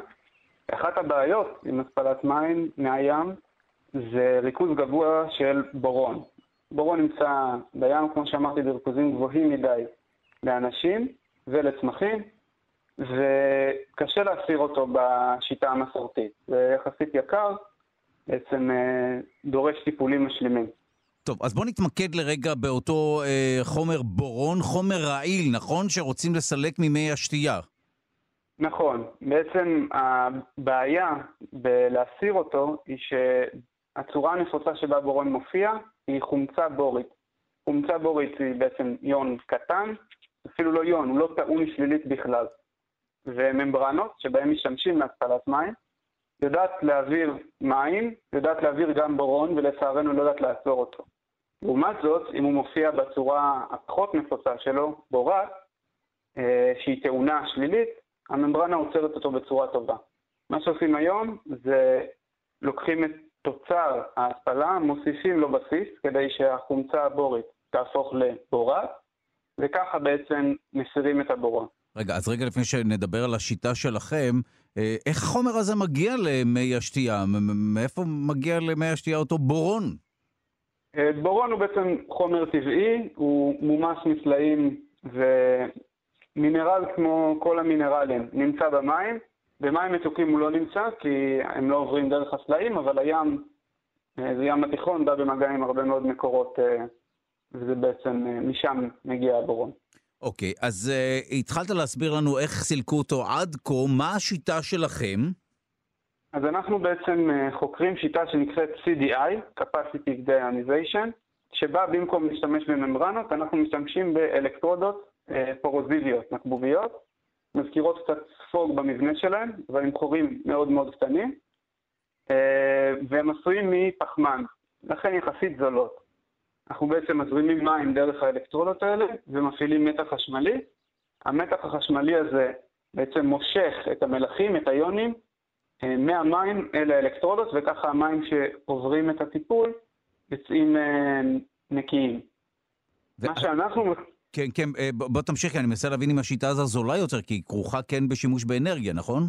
כמובן, אבל בעצם האנרגיה שאנחנו משקיעים פה היא אנרגיה חשמלית ישירות, במתחים יחסית נמוכים. Mm. אחד היתרונות זה שאפשר לממש אינטגרציה מלאה, ממשק מלא עם, אה, עם פאנלים סולאריים ואמצעים זולים יותר, ולא חייבים אה, מפעל שלם, כמו במקרה של אה, מתקני התפלה הקיימים.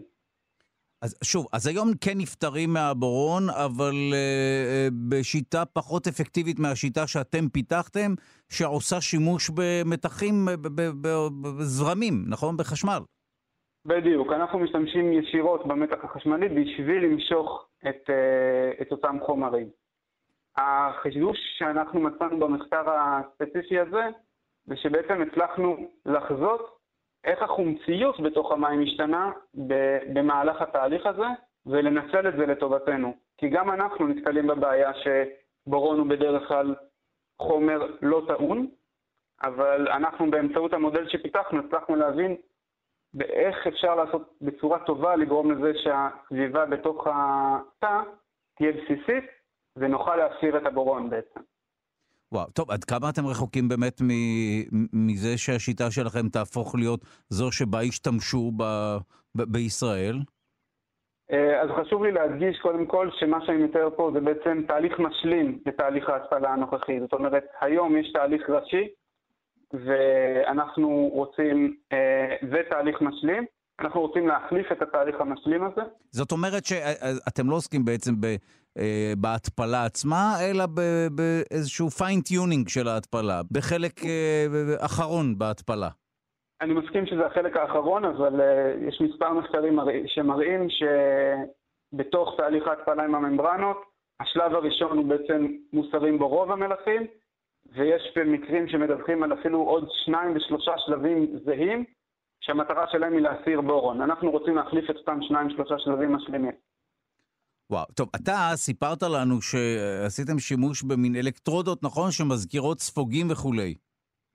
כן. עכשיו, אה, בתחקיר עצמו כתוב שאתם גם הפכתם את הסדר של האלקטרודות, זה נכון? בדיוק. בעצם פה בא ליתר, אה, בא לידי אה, ביטוי המודל שלנו. האינטואיציה שלנו ושל כל מי שהתעסק בתחום היה שצריך למקם את הקתודה, אותה אלקטרודה שטעונה שלילית, מלפנים. לעומת זאת, המודל שלנו הראה לנו שעדיף למקם את הקתודה מאחור. זאת אומרת, קודם אלקטרודה טעונה חיובית ורק אחריה את האלקטרודה טעונה השלילית. בהתחלה לא הבנו את זה, אבל באמצעות המודל הצלחנו להבין את זה ולשפר את הביצועים בצורה משמעותית. וואו, טוב, תודה לך על ההסבר הזה, הדוקטורנט עמית שוקרון מהפקולטה להנדסת מכונות בטכניון, מהמעבדה של פרופסור מתי סס. תודה. תודה רבה, יום טוב.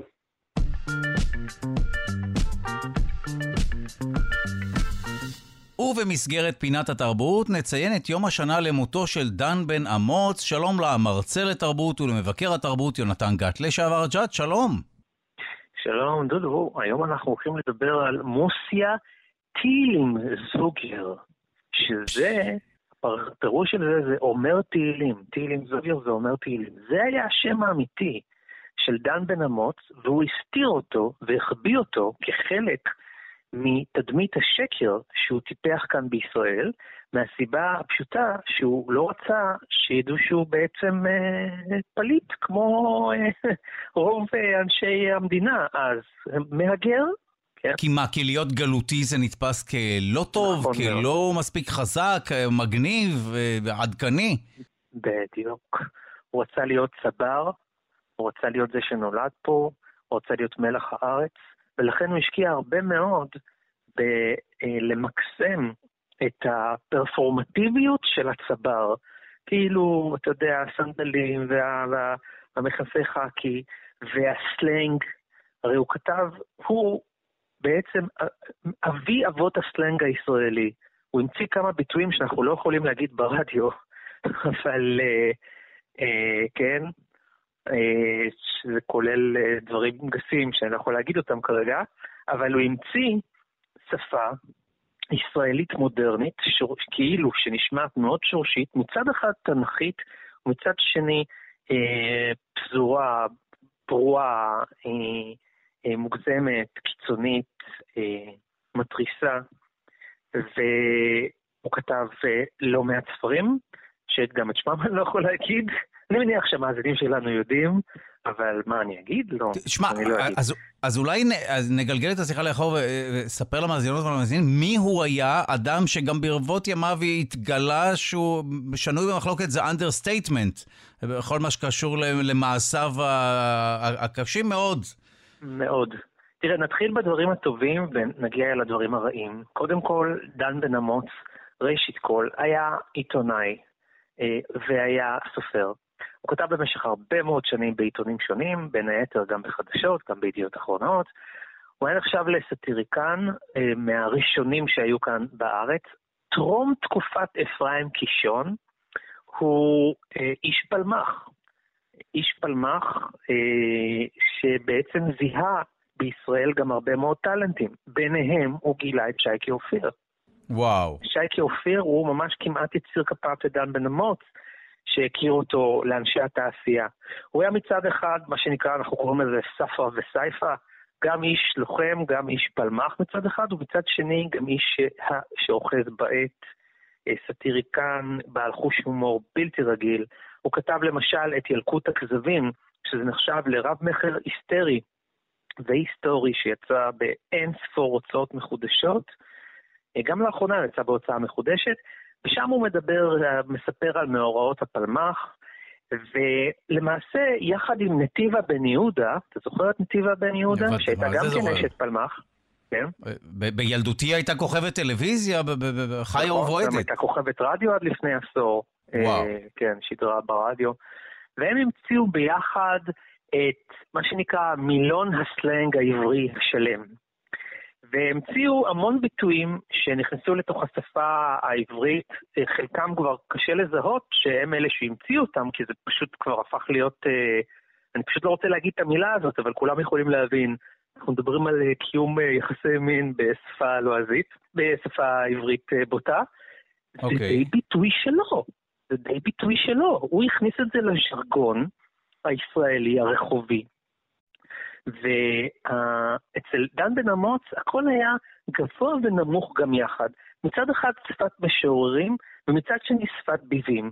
שפה אחת מלוכלכת. כי הוא מה? כי הוא. רצה ליצור את הצבר ו- ולהשתמש בשפה, אה, שוב, בעברית, שהייתה שפת קודש וכולי, אה, להפוך אותה ל- לשפת חול ולייצר באמת את הארכיטיפ בדיוק. הישראלי פה. מעניין, זה, זה חלק מתהליך. ש- שהמדינה עברה גם, כן. בדיוק, אל תשכח, ב-1948 כל ישראל הולכים בשדות, כן? כל ישראל זה מאיזה שליחות, כל עם ישראל הוא בשליחות, הוא לייבש ביצות, הוא לה- להקים את ה... להפריח את השממה. כל השפה פה ב-1948 היא שפה מאוד מליצית, שפה מאוד גבוהה, מאוד כזה חצי תנכית כזאת, כולם מלאי שליחות ו- ופוזה. ודן בן אמוץ כאילו לקח את השפה הזאת, שהייתה כאילו כבר מאוד יומרנית, והפך אותה לשפה רחובית, קצת יותר משועשעת, עם יותר אה, אה, קריצת עין, הרבה פחות מחויבת, הרבה פחות מעונבת והרבה פחות לאומית כזאת.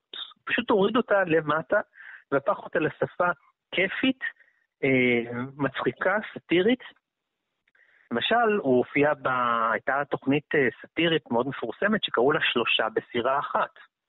תוכנית שם רדיו, כן, שהייתה. וואו, אה, להיט, כן. אה, באמצע שנות החמישים, ושם דן בן אמוץ במשך עשר דקות מקלל. יש לו מערכון שהוא מסביר איך כדאי לקלל בעברית. אז אני לא אתן פה את הדוגמאות, אבל אה, הוא נותן איך אתה, איך אתה אמור לקלל בכביש. כשמישהו חותך אותך או מישהו עושה לך איזה אה, טאקל ב- לכביש, איך תקלל אותו. זה היה די מפתיע בתקופה שכולם היו מאוד מעונבים וכולם מנומסים. מזכיר לך ש-1948 ישראל אה, לוקחת את המדינה הזאת פחות או יותר מהבריטים, כן? וכולם רצו להיות נורא מנומסים פה כמו הבריטים. אבל מה לעשות, שאנחנו במזרח התיכון, ודן בן אמוץ הכניס את העניין הזה, זאת אומרת, מצד אחד בריטי, מצד אחד תנ"ך, כאילו הכל, כולם כל כך מחויבים, דן בן אמוץ רצה להשתחרר מזה. הוא רצה לפתוח את הכפתור בחולצה ולדבר ישראלית, רחובית, אותנטית, אה, שאין בה יומרות. ורואים את זה לאורך כל הספרים שלו. וואו, אז הוא היה אה, גם הילד הרע, כמובן, סופר וכולי, ופורץ דרך בתחום הלשון, כפי שאמרת וכולי, אבל את הילד הרע הוא לקח למקומות אה, רעים מאוד. חד משמעית. בסוף שנות ה-80, דן בן אמוץ, בשנת 89, הוא כבר ארגן לעצמו מה שנקרא מסיבת מוות. זאת הייתה המסיבה הכי מפורסמת בישראל, הוא כבר ידע שהוא הולך למות, הוא היה חולה סופני. הוא הזמין את כל הברנז'ה הענקית של ישראל שהקיפה אותו ואהבה אותו. אגב, מי שלא הוזמן למסיבה נעלב על זה לכל חייו. כי אם לא הוזמנת למסיבת המוות של דן בן אמוץ, אז כאילו אתה לא שווה שום דבר בברנז'ה. אחרי שהוא נפטר, אה, כתב אמנון דנקנר, אה, המנוח, כתב ביוגרפיה אה, על חייו, ושם התברר אה, שדן בן אמוץ וגם דן בן אמוץ הודה לפני אמנון דנקנר אה, בסוף חייו, זה קצת שנוי במחלוקת האם הוא הודה או לא הודה, זה רק, רק אמנון דנקנר יכול להגיד, כי זאת הייתה שיחה אחד על אחד שהיא לא מתועדת. הודה על מעשים פליליים איומים ונוראים שהוא עשה בקטינות, אה, ועוד כל מיני דברים שלא נעים להגיד אותם ברדיו, אני רק אגיד בכותרת, אה, אה, גילויי עריות שהיו לו במשפחה. הדבר הזה זעזע את ישראל באופן שטרם נודע. הוא היה בעצם גיבור התרבות הענק הראשון שמתגלה כבעל ערכים מפוקפקים ומוסר ירוד. ישראל לא ידעה אז להתמודד עם סיטואציה כזאת. זהו, זו שאלה, טוב, אפילו היום מתמודדים עם שאלות כמו מה עושים עם יצירות של אדם שמתגלה ככזה, מה עשו אז? אז ישראל, שבפעם הראשונה פוגשת מין גיבור כזה, שיורד לשפל המדרגה של המוסר, אה, מוחקת אותו לגמרי. מה זה אומר? לא משמיעים יותר בכלל תוכניות עם דן בן אמוץ ברדיו, מהארכיון. לא מחזיקים בשום אופן ספרים שלו על המדף. אני, אנחנו מדברים על ספרים שהיו נכסי צאן ברזל, זה לא... זה ספרים שצריך להבין... בשביל להבין את ישראל אי אפשר בלעדיהם, כאילו. היא מוחקת אותו לגמרי משידורי הטלוויזיה, מבחינת ארכיון וכדומה. הוא נמחק לגמרי. אם עושים חיפושים, ואני עשיתי לא מעט חיפושים גם בעיתונות, כתבתי בידיעות או במעריב, בדקתי קצת בארכיונים, ותקופות שלמות שאפילו לא הזכירו אותו גם לא בתור דוגמה רעה. פש, וואו. ישראל פשוט לא יכלה לעכל את העובדה שהיא בעצם הרימה על כפיים את האיש שבעצם ייצב אותה.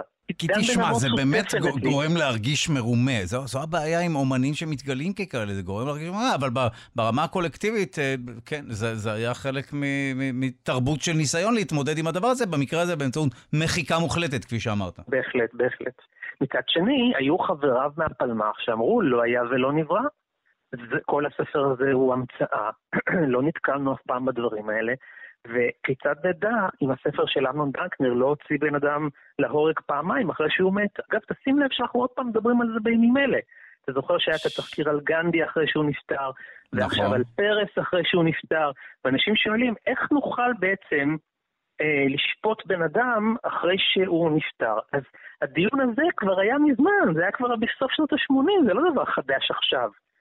אה, אבל מה שאני יכול להגיד לך בוודאות, זה שלמשל מה שקורה כרגע עם אה, שמעון פרס, לא מוחקים את זכרו של פרס, אבל כן עשו את זה עם דן בן אמוץ. כי אז באמת הייתה תחושה שחייבים לטהר את ההיכל, כאילו היה צלם בהיכל, והיה צריך לטהר אותו, ולכן המחיקה שלו הייתה אה, מחיקה טוטאלית. יש וואו. אנשים שאומרים, רגע, איך אפשר למחוק את כתביו של דן בן אמוץ ואת התרבות שלו? הרי הוא הצמיח כאן לא מעט טאלנטים וכתב דברים שעליו נשענת כל התרבות שלנו היום. כאילו, אם היו מגלים פתאום שאלברט איינשטיין היה חס וחלילה פדופיל, סתם אני אומר, אז, אז לא נשתמש בתורת היחסות יותר. יש טענה שאתה אה, אה, לא יכול בעצם, אחרי שבן אדם הוציא אה, יצירה תרבותית, היא כבר לא שייכת לו, היא שייכת לכלל, וממנה צומחת תרבות אבן על אבן, כלומר היא חלק מנדבך תרבותי. טוב, זו שאלה באמת, האם אפשר לנתק את היצירה מהיוצר וכולי? כן, בהחלט. זו שאלה. ויש כאלה שיגידו, אנחנו בשביל למנוע את הפעולות, את הנזקים הבאים של גיבורי תרבות אחרים, אנחנו מוכנים למחוק אותם לגמרי, כן? כמו שהייתה תקופה שלא השמיעו יותר שירים של אריאל זילבר ברדיו. הייתה תקופה כזאת שגלי צה"ל החרים אותו, אחרי שהוא תמך בשחרור יגאל עמיר מהכלא. אז יש כאלה שיגידו, אנחנו מוכנים לשלם את המחיר של אובדן חלק מסוים בתרבות שלנו, כדי לא אה, לתת דוגמה הלאה לגיבורי תרבות אה, בעלי מוסר ירוד בהמשך. טוב. בוא נשאיר את כל האלטרנטיבות האלה, שוב, כל אחת מהן יש צידוקים בעד ונגד, אה, אז, אה, אז בוא נסכם באמת, אוקיי. אבל רק נגיד במשפט אחרון, דן בן אמוץ היה הראשון שהמציא בעצם את השפה הישראלית המשוחררת, והראשון שהעמיד את ישראל בדילמה. מה עושים עם גיבור תרבות כזה? מה עושים איתו? הוא היה ללא ספק שנוי מאוד במחלוקת, אבל דבר אחד לא שנוי במחלוקת, זה שהוא תמיד, תמיד מעורר הרבה מאוד ויכוחים ותשומת לב. תודה לך, המרצה לתרבות ומבקר התרבות יונתן גת לשעבר ג'ת. תודה. תודה רבה, דודו. ההסכת מנהר הזמן חזר בעונה חדשה עם המון סיפורים מעניינים, והיום נדבר על חקירת היעלמותו המסתורית של נער בן 17 מוורמונט, ארצות הברית, ועל החלטת המשטרה המקומית לפתוח את תיק החקירה עשור לאחר המקרה. שלום לעורך ומגיש ההסכת מנהר הזמן, ערן מנהר, שלום. היי דודו, סיפור, סיפור מעניין מההיסטוריה, בוא נגיד, לא כזאת רחוקה. אה, ב-27 באוגוסט 2011, לפני עשר שנים, פגעה סופה אדירה וקטלנית בחלק גדול מהאיים הקריביים, והחוף המזרחי של ארה"ב, אה, מה שהחל כשבועיים קודם לכן כמערכת טרופית באוקיינוס האטלנטי, הפך לציקלון טרופי, בעצם סופה שהולכת ומתעצמת בעוד היא עושה את דרכה מזרחה. אה, בשיא שלה היא הפכה להוריקן בדרגה שלוש, וזכתה לשם איירים. זה היה ההוריקן הראשון שפגע בארצות הברית מאז 2008. אה, היא חדרה ליבשת מדרום-מזרח, אה, וכשהיא הגיעה לוורמונט, שזו המדינה הצפונית בארצות הברית בחוף המזרחי, כבר הייתה חלשה יחסית, היא לא נחשבה עוד להוריקן, אלא אה, רק לסופה טרופית. זה לא מנע את מותם של משהו כמו 50 בני אדם, ונזקים בשווי של יותר מ-14 מיליארד דולר. אחד ההוריקנים היקרים בהיסטוריה.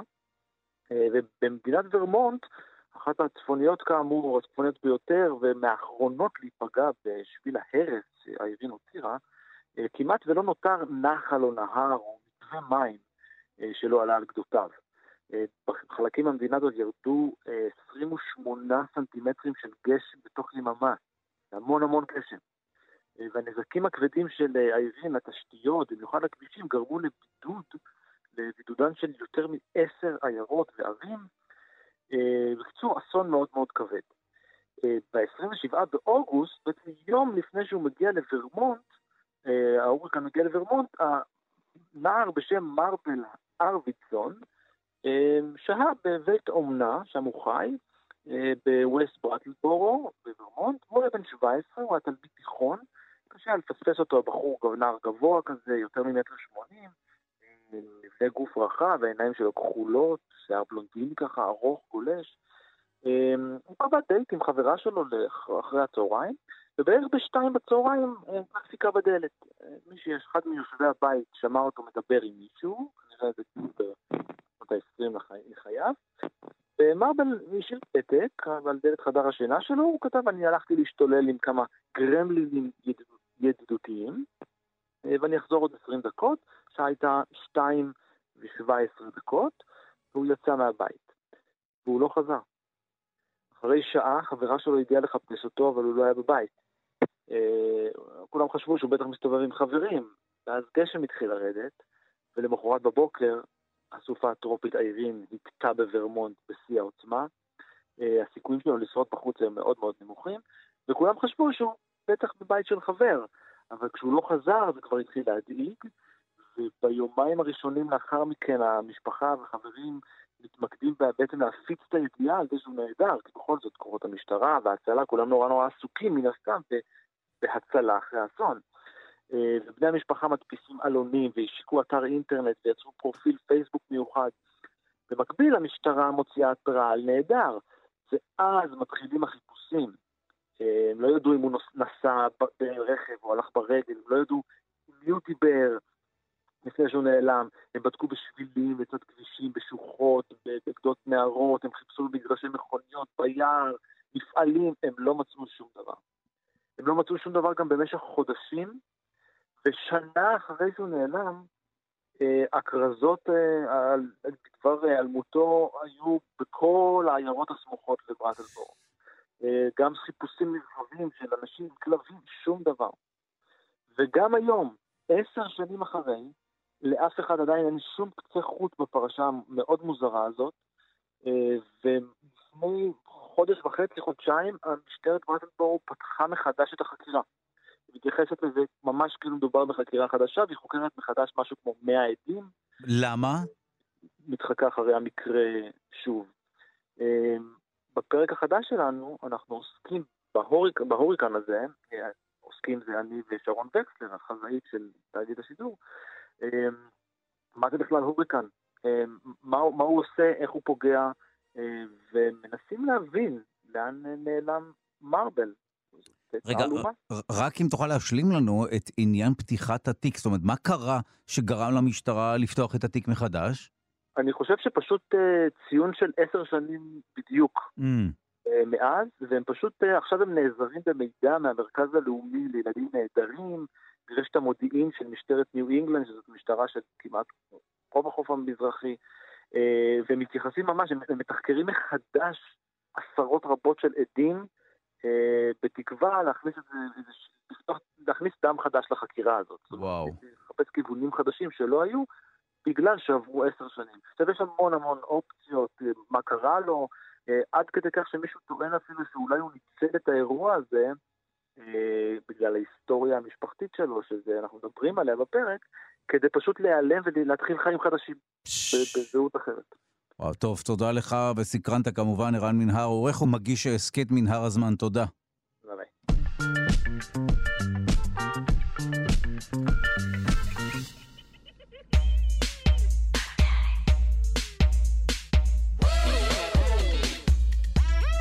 ובמסגרת פינת הניסויים נחולל היום ספירלת חום. אנחנו שמחים לומר שלום לביוטכנולוגית ענבל שמחה בוקר ממכון דוידסון לחינוך מדעי. שלום. שלום, בוקר טוב דודו. אז uh, הניסוי שלנו באמת היום uh, ספירלת חום או קרוסלת חום, uh, ואני אתחיל עם מה שצריך לניסוי. אז uh, לניסוי היום אנחנו צריכים uh, צלחת חד פעמית מפלסטיק uh, בגודל בינוני ומעלה, uh, מספריים, נר, גפרורים, כן. וחוט רקמה עם מחט. חוט רקמה שכבר אה, עם, אה, קשור למחט. אה, מה אנחנו עושים? אנחנו גוזרים את הצלחת בעזרת המספריים מבחוץ פנימה במעגלים שהם הולכים וקטנים בצורת ספירלה בעובי של בערך סנטימטר וחצי, שלא יהיה דק מדי ולא עבה מדי, עד שאנחנו מגיעים למרכז הצלחת, וכל הצלחת גזורה והופכת בעצם לספירלה. אה, אנחנו מקבלים מעין סליל. עושים חור בחלק הפנימי ביותר, ומשחילים, אפשר לעשות את החור כמובן עם המחט או עם אה, אה, המספריים או משהו כזה, ומשחילים את החוט וקושרים את החוט בערך 20 סנטימטר, משהו כזה. עכשיו אנחנו תולים את הספירלה, אני תליתי את זה על הידית של הארון במטבח, מעל השיש, ומתחת לספירלה אנחנו שמים נר, הנר כמובן אסור שהוא יהיה קרוב מדי לספירלה, אבל גם לא רחוק מדי, ואנחנו מדליקים את הנר. מה שקורה זה שהנר מחמם את האוויר, האוויר החם עולה למעלה, הוא מניע את הספירלה. תכף אני גם uh, קצת uh, ארחיב על החלק המדעי. הספירלה תתחיל לנוע במעגלים. Mm. אפשר לשים גם uh, יותר נרות, או לתלות את הספירלה במרחקים שונים, ממש לעשות על זה איזשהו חקר קטן, uh, ולראות את ההשפעה. Uh, כמובן שצריך מאוד מאוד להיזהר שזה לא uh, יהיה קרוב מדי ולא יישרף. אז לעשות את זה כמובן... אז אם ילדים וילדות שומעים אותנו, רק עם ההורים בבקשה. נכון. כמובן. רגע, אז תסבירי לנו מה קורה מדעית בניסוי הזה. ברור. עכשיו אני אכנס לחלק המדעי. אז דיברנו כבר בעבר, ואני אזכיר את זה עוד פעם, שמעבר חום יכול להיות בשלוש צורות. הצורה הכי ידועה לנו זה הולכה. אנחנו נוגעים במשהו חם, נגענו, זה עבר אלינו, אוקיי? אנחנו נשרף. אם אנחנו ניגע בתנור חם או בתבנית חמה שיצאה מהתנור, אנחנו מיד נרגיש שהחום עובר אלינו ל- לידיים. זאת אומרת, במגע בין מוצקים עובר חום.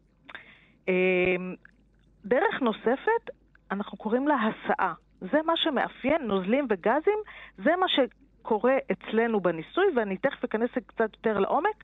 הצורה השלישית זה קרינה. כמו השמש, שהחום בעצם עובר דרך קרינה במקום ללא חומר, כי אנחנו יודעים שבחלל אין חומר. לא צריך איזשהו תווך, לא צריך שום, נכון. אה, לא אתר, לא אוויר, לא שום דבר. זה עובר, הגל נכון. האלקטרומגנטי מניע את האנרגיה קדימה. נכון. אז אה, דיברנו על שלוש הצורות, הולכה במוצקים במגע ישיר, הסעה, שזה בנוזלים וגזים, והקרינה, כמו בשמש. עכשיו, מה קורה, אני נכנסת קצת יותר לעומק בנושא של ההסעה, שזה מה שיש לנו פה. החימום גורם למולקולות של בגז או בנוזל לנוע יותר מהר. פשוט יש להם יותר אנרגיה, החימום הרי זה אנרגיה, החום זה אנרגיה, ואז אנחנו גורמים אם זה נוזל או בגז, במקרה שלנו זה גז, כי זה אוויר, לנוע יותר מהר. יש לך הערכה כמה המהירות הממוצעת של אה, מולקולת גז? לא, אין לי שום הערכה. אוקיי, אז הן מאוד, הן מאוד מאוד מהירות. במקרה הפחות מהיר, הן נעות 500 מטר לשנייה. וואו. ומ... כן. וואו, זה בחצי ממהירות קליע של רובה. וואו. מאוד מאוד מהר. זה המהירות הנמוכה. הם יכולים להגיע אפילו ל-16,000 אה, מטר וואו. בשנייה. כן, אם... Uh, מדובר נגיד במימן. זאת הסיבה, דרך אגב, שמימן, הרבה פעמים הוא זולג מכדור הארץ.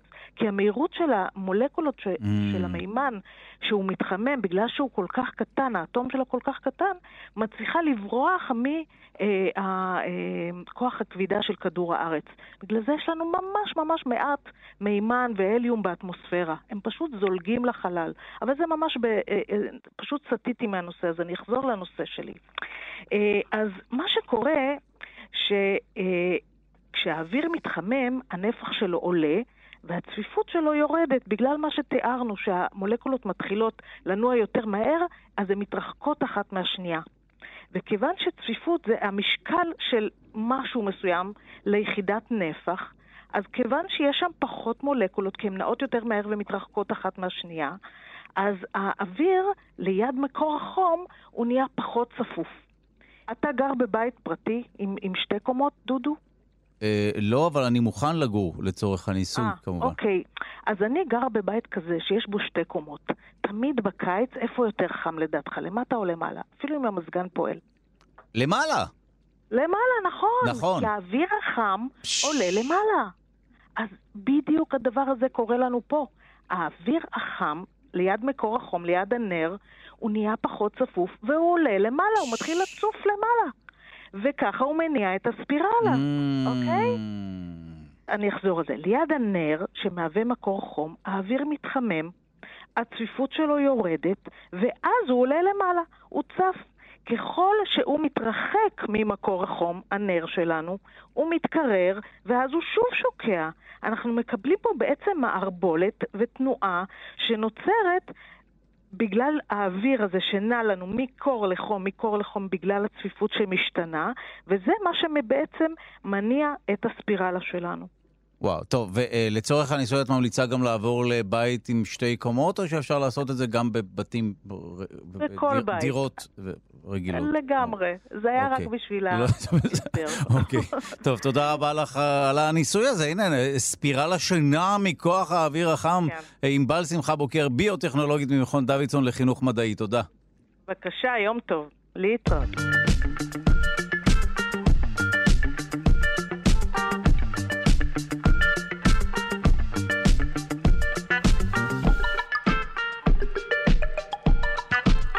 אנחנו סיימנו את התוכנית להיום, נספר לכם מי עמל על המשדר. העורך שלנו הוא רז חסון, המפיקה היא אלכסנדרה לויקר. על הביצוע הטכני, די.ג'י אלון מקלר. תודה רבה ליגאל שפירא שמלווה אותנו. אתם ואתן מוזמנים ומוזמנות להצטרף לקהילה הרשמית של שלושה שיודעים בפייסבוק. כאן שלושה שיודעים. נזכיר שאפשר להאזין לשלושה שיודעים גם כהסכת בכל זמן ובכל מקום באמצעות היישומון של כאן, גם באמצעות ספוטיפיי, אפל וגוגל. שיהיה לכם יום נעים ושקט, שמרו על עצמכם, הקפידו על עטיית מסכה, גשו להתחסן. מחר, תוכנית חדשה להתראות.